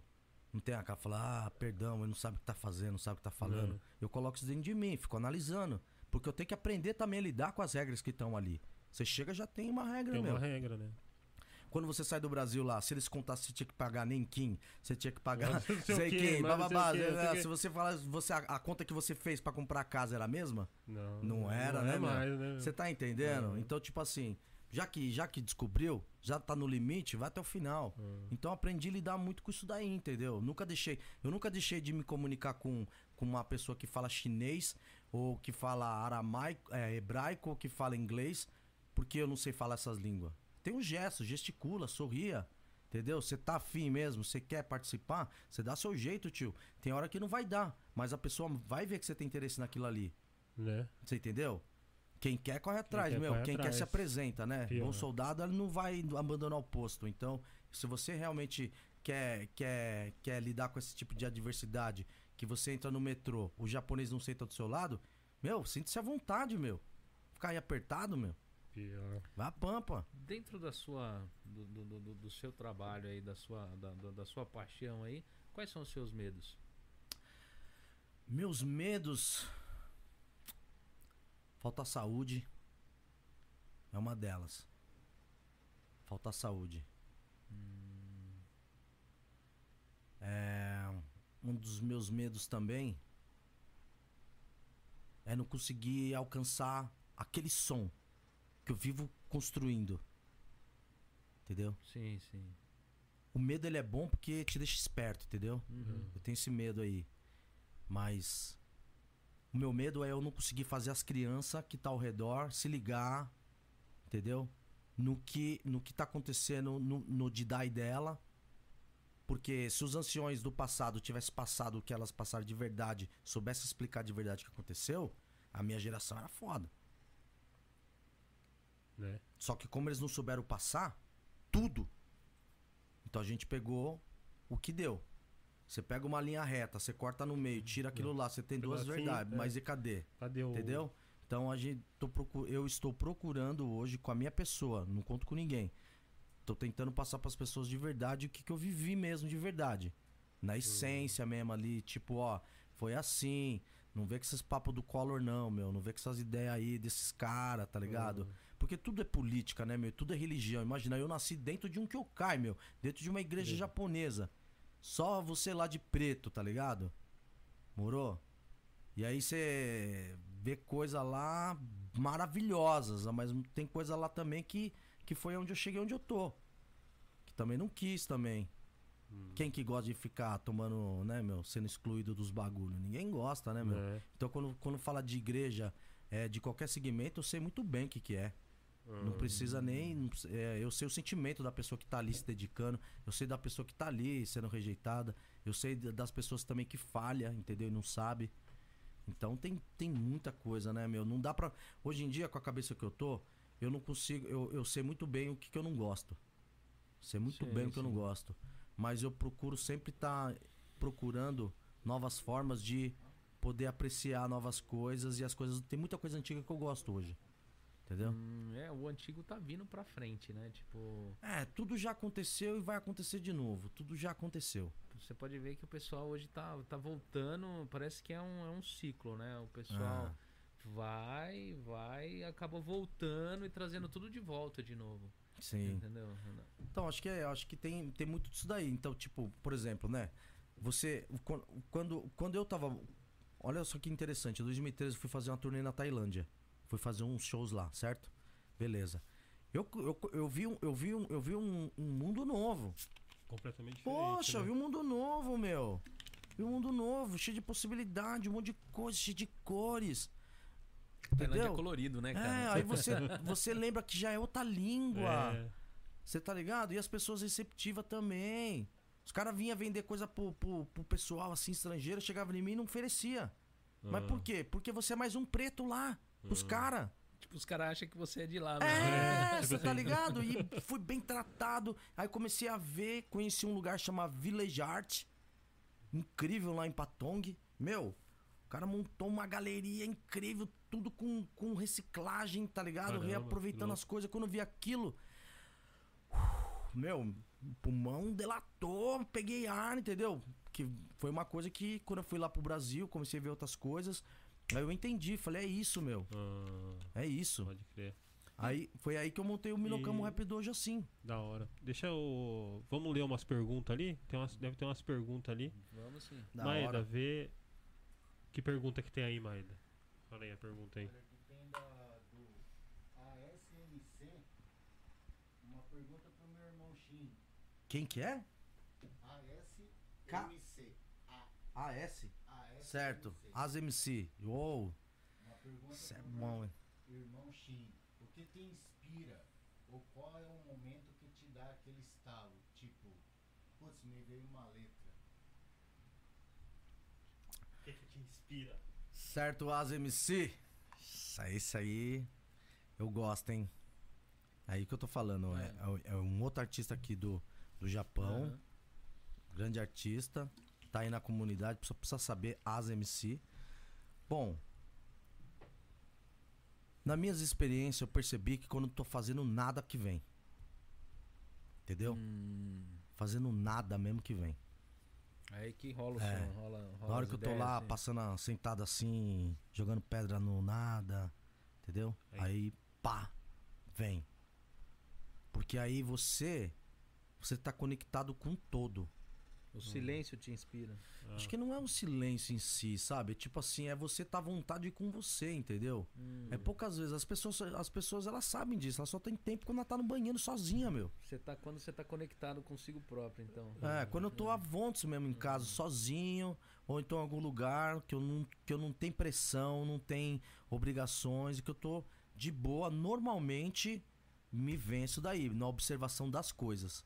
Você é aquele tipo de escritor que tipo escreve pedaços, depois vai juntando, ou tipo vem, você já pá, escreve já fiz diretão? assim, já fiz muito. Porque o que acontece? Isso é até interessante você ter perguntado, porque é o seguinte.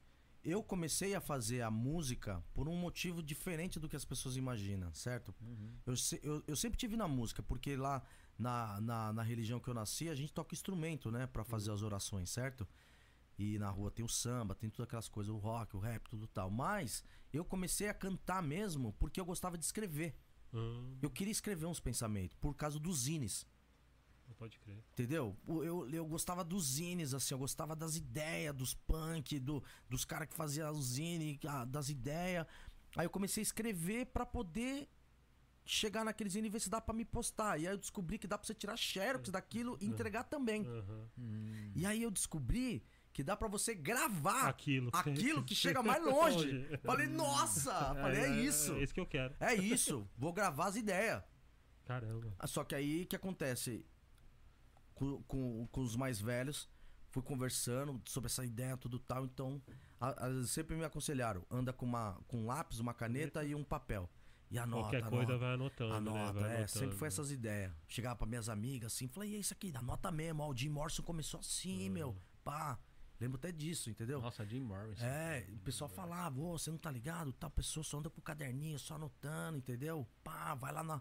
Vai no sebo, vai pegar um disco, anota lá o cara que produziu ali, ó, pá, entendeu? Não precisa comprar o disco, mas anota ali. Então eu aprendi muito isso e descobri que dá pra gravar. Aí quando descobri que dá pra gravar, eu falei, nossa! Nossa, é isso mesmo. É que isso, quero. já a primeira que eu fiz já era logo um protesto. Caramba. Aí, legal, a sensação, aí você tem que acostumar com a sua voz, Uhum. né? Que você nunca ouviu ela ali, né? No áudio, tudo e tal. Mas foi interessante porque eu, eu, eu, eu comecei a trabalhar nessa parte da. de você ter mais responsabilidade, entendeu? Hum. No que você fala. Eu aprendi a ter mais responsabilidade na hora de escrever, porque às vezes você não tem a borracha, Hum. tipo a vida. Não dá pra você Não dá apagar. pra você apagar mais. Então né? você tem que pensar, você tem que entender, você tem que sentir. Que você tá escrevendo. Você tá ligado? né? Então Ah. no começo foi muito assim. Quando eu cheguei aqui no Japão, eu vivia escrevendo na- nos kanban das Hum. peças, escrevia, escrevia nas peças, escrevia, aí o cara, para de tava, o que que é esse negócio de cocorococó e tal, tá ligado? Sempre andava. Caramba. Aí quando veio esse negócio do celular, meio que, Ah. meio que eu, não é que eu perdi, entendeu? É que não fico tão preocupado fica sei que mais, dá. né? Dá pra você gravar, dá pra você, Né? entendeu? Mas Ah. foi isso. A Caramba. vontade de querer escrever as, as ideias. Porque os anos 90 foi um ano, meu, que aconteceu tudo na minha vida. Um monte de coisa, né, cara? né? Um monte de coisa, meu. Um monte de coisa. Coisa que. Coisa que. Talvez um adulto de 40 hoje não, Não tenha viveu, visto ainda. né? É. Não, isso não quer dizer também que é bom, entendeu? Né? Mas é que tem muita coisa que foi assim, viver no centro de São Paulo mesmo ali. É. Viver ali no centro, ali, Ali andando de skate, vendo aquela cultura Né? pichação, grafite, skate, balada de rap e tal. E, e, e- e onde você realmente devia ser acolhido, você não era, entendeu? Ah, E aí você começa a se espelhar nos caras, aí você descobre também que você tem que trampar, porque sua mãe depende pra, né, meu? Então foi Uma muito correria. louco. É, tipo, eu, eu é assim, voar mesmo de verdade, voar mesmo de verdade, só quando eu tava com a minha mãe mesmo. Aí eu voava. Porque eu sabia que tinha alguém que me amava. ah, Entendeu? Aí quando minha mãe faleceu, aí eu fiquei num mundão. Aí já era. aí já era. Entendeu? Mas até enquanto ela tava viva, eu sabia que tinha alguém que me amava. As outras pessoas falam que gostam de você, entendeu? Entendeu? Elas Uhum. falam que gostam, elas até te tratam bem. Mas que eu sei que vai dar, que vai fazer por mim, vai me ajudar, vai me perdoar, vai me ensinar, vai. Tudo, tudo, tudo era minha mãe. Que é realmente ser o melhor. Entendeu? mesmo, é o né? melhor. E o Aham. pai também, né? O pai, da Pai é- gente faz é, isso daí, o aham. patriarca, né? Né? Então, tem essas coisas dos anos 90 que eu aprendi a viver, aprendi a ficar lá na- no, no mercado todo dia, tinha um preço, pô, o cara, mas meia hora atrás era esse preço, tá ligado? Pior. Fui vivendo todos esses negócios e tudo isso aí virou as coisas, né, meu? Ah, Pô, imagina, você imagina, eu fiquei. Eu, eu conversava com os mais antigos, que tava ali em 86, quando acabou aquela repressão policial. Hum. Você imagina quando apareceu uma banda tipo Planet Ramp, meu. pior. Você tá entendendo? é. Você imagina. Hum. E eu tava ali. Você imagina quando apareceu um cara que nem o Chico Science. Ah, Pá! né? Então, veio isso aí aflorando pra gente, entendeu? E aí veio, veio os mais velhos, assim, com aquela. Sempre eu acho que a música, a música, a música pra mim foi uma. Foi um. Pô, meu, foi um. Foi uma, foi uma parte. Foi uma parte importante na, na construção do, da- da- do meu caráter, entendeu? Hum, A minha sorte é que eu- minha mãe escutava umas coisas legais. A minha sorte é que as pessoas estavam ao meu redor por você ser japonês e preto, preto e japonês, as pessoas não te tratavam tão mal, Tão tá mal, ligado? né? Então chegava em você umas coisas, entendeu, mano? Mas é, é bem interessante essa parte aí, meu. Eu comecei a comecei a, a, a cantar, a gravar pra poder para as coisas que eu escrevi escrevia, tá ali. Tá ali. É. Ah, mas você escreve já pensando no, na batida, na melodia ou não? Ah, você... Às vezes, às vezes. Não, é porque como- eu sou DJ, tá ligado? Então Certo. eu já sou mais aquele negócio, tipo assim, de pensar na batida. Ah, a Tá batida é ligado? importante. então eu hein? já sou assim, entendeu? Mas como que eu nunca escrevi nada, então, Certo. tipo assim, eu não sei, tá ligado? Não faço Esses, ideia. esses tempos atrás, quando eu tava fazendo a produção, eu queria, eu queria fazer cough, cough, cough. É. Só que eu falei, mas como que eu faço isso aqui? Só que. Ah, vou fazer num ritmo que a pessoa tá dançando e faz. Ah, Tá ligado? Aham, É isso. Aí você descobre outras formas de conversar também. Tem a forma de conversar também, né? entendeu? Às vezes você chega na sua mãe num dia, você chega numa pessoa que você gosta, numa pessoa que você fala uma coisa que você sempre falou, às vezes não pega bem, meu. Entendeu? É. Às vezes você chega, é o jeito também, né? O jeito Aham. de falar e tal, né? meu? É, e Verdade. às vezes você acha que você tá falando um negócio assim, bem tranquilo, calmo, e a pessoa se ofende, você fica É, meio sem nada, né? entender, Tipo tá ligado? assim. Você fala, pô, será que eu fui grosso? Será que eu fui. E você, às vezes, foi o jeito que você tá no dia também, E a, a cara mu- que você faz. Então, e a música ligado? tem isso aí também. Porque às vezes você escreveu uma coisa e aí você escolheu a batida errada. É, então. Você só se emocionou. Você cismou com aquela que é que batida, aquelas ideias, aquelas coisas que tá ali, e aí você grava. Mas se você tivesse colocado numa outra sensibilidade, numa outras ideias, num outro, num- numa Outra outra, pegada, velocidade, tal, talvez, entendeu? Também a gente vai vai vai vai escrevendo, né? A gente vai É. aprendendo também. Nossa, quantos artistas, quantos artistas maravilhosos escreveram coisas que hoje não quer mais cantar. né? Tem bastante, Tem né? muito, e a tem gente muito, tem tem que muito. entender e respeitar eles, né, É. meu? Na sua família tem alguém que, tipo, te inspirou ou foi. Olha,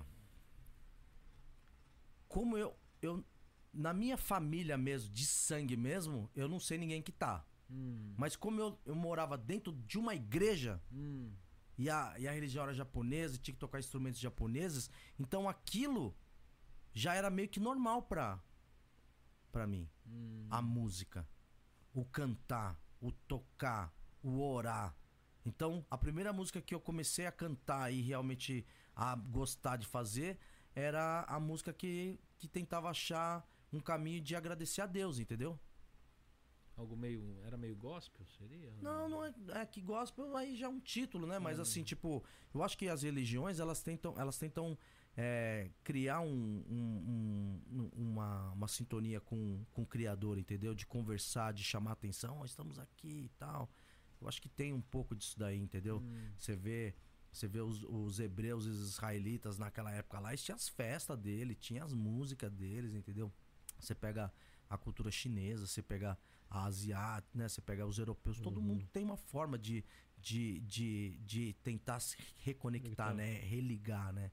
Então acho que a música pra mim é sempre isso. Eu quando eu tô fazendo as minhas músicas assim, meu, nossa, eu presto uma atenção do caramba. Hum, Meu, que que porque tipo assim, eu não posso errar ali com as crianças.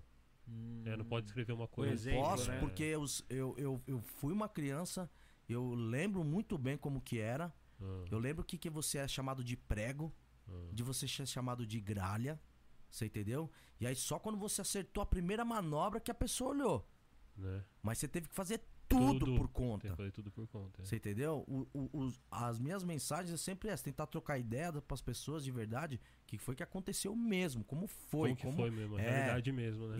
E, e a gente espera que você consiga entender a sua geração e viva a sua vida mesmo. É. Legal. Ó, não vai por esse caminho aí. esse- Parada cheia de escuridão aí, essas paradas aí, meu. Se der, evita, né, meu? É, Tá ligado? Ajudar as tiazinhas, né, meu? As or, os viú, as viúvas, os órfãos, toda aquela rapaziada, aquela, aquele pros estrangeiros, né? Aquelas ideias de sempre, de sempre, as ideias de sempre. Né? Pô, Pior que é entendeu? Pior que é mesmo. pra que você ser um verme, meu? Pior. Tá certo. Então, Tem, tem mais tem alguma pergunta pergunta, aí? aí? tem mais duas perguntas? Então pergunta aí, mãe. É, tem a pergunta do Theo aqui. Ele tá per- perguntando pra você como você tá vendo o movimento da cena trap no Japão. E se você tem alguma coisa pra falar pra essa garotada. E aí, Theo? Da hora. Salve, Theo. É, eu também, É, meu. Salve. É, o Theo é outro músico aí, da comunidade. Fera também. Trabalha com os vídeos, faz edição. É o rap, né? É o rap. É o rap que vai ganhando outros nomes, assim, né? Uns apelidos, umas coisas, umas Essa vai imitação. mudando, né? É o Tipo, rap, a é mesma o coisa, rap, né? é Tipo o assim, ritmo e a poesia, é o a rap. mesma coisa. Eu acho legal pra caramba. Você, meu, você. A minha. Eu lembro, eu lembro quando eu tava fazendo o show em 2006. Não, 2007. Eu tava fazendo um show. Assim, eu lembro assim. Eu ficava olhando assim, falei, meu. Vai chegar uma hora que esses Dante, mano, vai ter tanto moleque, tanta gente fazendo, as minas cantando rap. Vai ter muito. Hum, Vai ter muito. Eu via. Eu via porque as pessoas que estavam ali curtiam muito. E eu sei que eu tava conversando com os pais dessas crianças aí. ah, Eu sabia disso, né? né? Era muita, era muita coisa. E eu conversava com os, com os empresários da época. Falei, olha, pode ser que você não goste. Mas você daqui 10 anos, você sabe que vai. Seu filho vai, cantar. gostar, é. Seu filho vai cantar rap. Uhum. Seu filho vai gostar. Mas por quê? Porque você tem que olhar o mercado. É a música mais, é o estilo de música mais tocado no mundo. Hoje o pop quer cantar com o rap. É. Você entende? Sim. O rap, ele mudou a cena mundial da música. Assim como já foi o blues, assim como já É. foi o. Né? Vai andando e tal. E hoje, hoje é o rap, né? Hoje aí estamos aí com a rapaziada do trap. Hoje tem podcast que só, Só fala fala de de, trap. de trap, de, não só de trap, fala de rap. Eu falo rap é tudo. É, né? Tudo no geral, É, né? cê- da- é, tipo eu, chama de Shin, outros me chamam de Shinosque, outros me chamam de Shin MDG, mas na verdade é é tudo tudo não, mesmo. é, entendeu? O trap é o rap, não tem diferença, Né? né? E a música, ela não é. é, Eu gosto do trap porque é o seguinte: é, eles estão falando das coisas que eles estão vivendo hoje, eles estão mais carinhosos, né? Ah, Na minha época não era carinhoso, carinhoso tinha que ficar com a mamãe, tio. ah. Entendeu? Então, pra quem não sabe, então, quem tá assistindo a gente agora e não entende Certo. isso, então explica aí o que que significa O, o trap. o trap, O trap, é, o, trap, trap é, o trap é a evolução, a evolução que o rap veio trazendo, né? Hum, Assim como teve out- outros estilos, outros tipos de batida no meio dessa, dessa do, do rap, do ritmo e poesia, o trap é uma delas que nasceu lá em Atlanta. Entendeu? Mas ela veio se transformando, ela veio trazendo, veio lançando, teve vários caras que veio fazendo, fazendo pra estar do jeito que tá tá hoje. nele, tá. Pô, eu lembro, se você pega a música do DBS, é, que nem judeu, já tava ali já querendo entrar nos negócios de trap lá atrás. E lá atrás você já já via que tava misturando crank, aquelas batidas cartas. Você tava vendo, tá acontecendo. Eu lembro de DJ falando que ia ser isso aí no futuro. Porque os caras tá Os enxergando. caras têm visão já. Os caras né? tá avisando. É, os caras têm visão Entendeu? já. Então, quando aconteceu, quando aconteceu, achei legal. Mas tem muita coisa que eu não consegui me adaptar ainda. Ah, Porque, assim, a música que eu faço, ela não pode ser tudo down. ah, Não pode ser deep tudo, né? Eu já fui muito under, hoje eu sou over, né? ah, Já fui muito, muito underground. Hoje eu quero ser overground. Dread music. Tá certo. E qual que é a outra pergunta aí, Maida? Tem aqui um pedido do Thiago. Ele tá pedindo pra você diz uma obra que mudou sua vida. Uma obra que mudou minha vida. Obra musical? Ai, cara. Eu acho que uma uma obra musical Almig Neto, quando escutei a, a primeira a vez uma primeira música vez. dele, deixe Ah. de lado esse baixo astral, Ah. cabeça, tá ligado? Ah, Almig Neto, que lá me mudou porque tava numa fase da minha vida, né, meu? ah, Eu sabia que ele era de São Paulo, tava ali no, no centro também. Uma outra música que mudou muito a minha vida, quando eu escutei Fugis. Fugis? Fugis. Ah, da hora. Ali eu entendi. Ah. Falei, é, tá ligado? O Fugis foi, o Fugis foi fundamental. Né? Fu- f- Fugis foi fundamental. Quando eu escutei RZO, RZO. Foi também. RZO também muito louco. Muito louco. Sempre vinha escutando os- a, a, a, a grande escola. Sempre Ah, escutei. Entendeu? A gente lá em 89 tava escutando lá. A gente era do gererê, gererê, gererê, o LSD, Ah. gererê, gererê, o LSD. Pá, e Ah. mandava riminha, entendeu? E- Esse, e- e- fazia esse, esse partido aí, tá, tá ligado? A gente via as coisas do Pepeu, via as coisas do Taíde, do Dinaldinho. A gente vinha vindo crescendo escutando isso aí. Tá ligado? Pânico na Zona Sul, um monte de coisa. A gente É. veio vindo, ouvindo isso. né? certo? A gente veio ouvindo isso aí. Mas tem certas coisas que você tá num momento da sua vida. vida. E eu, e eu como eu e eu como fui muito guiado pelo skate, então as músicas que eu, que eu escutava era muito punk, muito rap, muito muito grunge, Hum, entendeu? E aí e o reggae ele sempre andava ali como aquela música de que sarava, entendeu? ah, Então era isso. Acho que as músicas que me tocaram foram realmente as músicas que que realmente conseguiram conversar comigo nos meus no momentos. momento É. mesmo, né? Aham. E tem mais pergunta aí, Maida? Não? Acabou essa pergunta? Da hora. Então, é isso aí, então. Foi um papo muito louco aqui. Agradecer muito aqui o Shin aí por eu ter que agradeço vindo aqui, aí vocês terem feito o convite Foi um aí. papo muito 10 aí. É. Espero que ele venha aqui a próxima vez trazer o outro trazer o próximo álbum, e né? trazer o Vamos. vinil aí pra nós. Ó, eu- Ah, tá lá, é é verdade. Eu, eu vou providenciar isso daí, mas eu vou fazer questão de trazer, que a gente quer lançar esse, esse, esse vinil aí, né, meu? Se caso você tiver também, assim, parte da grife, essas coisas que você tem, se quiser trazer pra gente. Não, não, mas é pra gente passar, Não, pode- sortear pros membros, Certo, né? legal. Você traz aí que a gente divulga, né? Tá Legal. entendendo? Como ficou meio. A, a- a gente acabou não colocando, no- nos próximos programas a gente vai pôr sua logo aí pra passar Legal, na, É, obrigado. Só agradece. aí. Né? Pô, né, que é fortalece uma- mesmo. Que é uma coisa que a gente faz, normalmente tem a parte gratuita de, de, de, de- de anúncio e a gente vai colocar aqui. Né? Certo. E eu queria fazer um, um- um- uma- de novo um comunicado né, sobre inscrição, gente. Se inscreve aí Se no inscreve canal. aí. É porque assim, quanto Fortalece mais vocês aí. fortalecer o nosso canal, mais pessoas nós trazemos aqui, né? E ajuda a gente, ajuda quem vem aqui para divulgar o, o seu trabalho, né? Então, às vezes a gente assiste e tal e acaba esquecendo de se inscrever lá.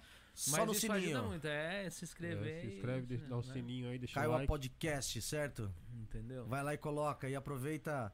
E aproveita, se inscreve, e aproveita, compartilha, aproveita e comenta, e aproveita e fala pros próximos que virão. Tamo Você, junto. você tem página no, no, no- YouTube também ou não? Eu tenho Tem? página no YouTube. Quem quiser me achar no YouTube, eu tô no Shinshinosuke. Vai já lá vai- também, se inscreve Já lá. me né? inscreve No- lá, no- certo? Fortalece lá com a gente. E Na, no Instagram eu também tô como Shin Shinosuke lá, Shinosuke Sugai. É, no Facebook eu tô lá também, Shin Shinosuke MDG. É, o, a página do, do, do estúdio, Minokamo Rap Dojo, certo? Coloca lá e procura tanto no Instagram, tanto quanto no Facebook, estamos lá. E também Shuriken Produções, né, meu? Que é o selo que tá lançando, que tá lançando meus trabalhos, que é onde eu, eu dedico o futuro. É no Shuriken Produções, tem grandes artistas. Vocês vão ouvir falar muito aqui no Japão. É a primeira multinacional aí temos aí, certo? É isso aí. Salve a E- todos! E pra Gilberto- quem. e- Opa, pode falar. aí. Não, não, ia dar um É. salve aí pro pessoal, né, meu, que fortalece comigo sempre aí, o Pode- Regis Knights, é, né? Pode falar aí. Regis Knights, certo? O Duda, entendeu? O Bud, família Nikkei Kyodai. Queria mandar um salve aí pro pessoal, pessoal do Brasil, certo? Aí, pessoal do 509E, certo? Queria mandar um salve pro pessoal do RZO, família RZO. Queria mandar um salve pra você aí da Vila Santa Isabel, da Vila Carrão, São Mateus. Aí o Gão, que tá na Espanha, que tá na França. Queria mandar um salve pro Michelangelo, que tá lá na Austrália. Queria mandar um salve pra todos vocês, mano. Se eu falar, vou falar mesmo. Tem, vai ficar aqui até o dia inteiro falando numa par de nome, mas eu quero falar que essas pessoas, nesses últimos tempos, que vem compartilhando, vem me ajudando, vem fazendo, vem trazendo as coisas com a gente, entendeu, mano? Muito obrigado aí a Kátia Suzuki, o Gustavo, toda a família. Queria agradecer a família 0574. Queria agradecer a todos vocês que, que ainda acreditam que o, que o rap é uma música de mudança, que a gente vai conseguir prosperar, vamos trabalhar, certo? Aquele salve, mano, e tamo junto. E, e para quem quiser pegar e, tipo, mandar a sua logo pros anúncios aqui, né? Manda pro. Contato arroba caiopodcast.com. Não- é lógico que não dá pra colocar todos, gente, tipo, em todos os programas, mas a gente vai dividindo, né, conforme vai vai tendo exibição dos programas, porque assim, como tem bastante gente mandando, então fica, não dá pra colocar de todo mundo, senão só fica, né, é- é- só fica exibindo propaganda na, É. na- na- na Ah, deixa eu falar mais um Ah. jabazinho aí. Fala aí, Pode pode, falar falar. aí. Fala aí, mano. Pô, o pessoal tá me cobrando isso aí, certo? Ó, deixa eu falar pra vocês, ó.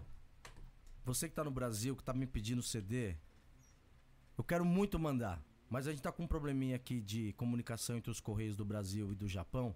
E aí a gente não tá conseguindo mandar ainda, hein? Mas logo mais estará aí no Brasil, vai chegar na mão de vocês. Obrigado por pedirem, obrigado mesmo por fortalecer com a gente. E quem tiver aqui no Japão, por enquanto, nas lojas My Brasil, certo? Lá no em Nagoya, no, no, no, no já tem o CD lá. E no My Brasil, lá de Comac, certo? Chegue com a gente, fortalece com a gente, o disco tá da hora. Obrigado pelo fortalecer com a gente aí. Então é isso aí, Uh! então galera, muito obrigado aí a todos aí que curtiram aí a nossa live aí. Eu tô com o CD aqui do Shin aqui, a gente vai estar sorteando os Porra, membros aí, tá? legal. E esse aqui tá autografado, né, mano? Então, Legal pra caramba. né? E eu agradeço aí todo mundo aí também, todo mundo fica com Deus aí e até o próximo podcast, que é sexta-feira Sexta-feira. que vem às 9 horas da noite. É Legal. aí. É isso Ó, aí. Caio a Podcast, clica no sininho, se inscreva, compartilha, comenta. Passa também que tá no YouTube, Xinxinosuke. Clica lá, se inscreve, vê o clipe, manda pros amigos, chega com o cachorro, explica pra ele, põe o som. Tamo junto, Skateboard, até final. Tchau, Rastafari. É isso aí, galera. Valeu, muito obrigado aí a todos. Aí semana que vem aí vai estar o Boleia, na Boleia JP, beleza? A partir das 9 horas da noite a gente se encontra lá. Então é isso aí, muito obrigado aí, fique com Deus aí, boa noite. Valeu. Falou, Pajeiro! Nós. Valeu. Fui.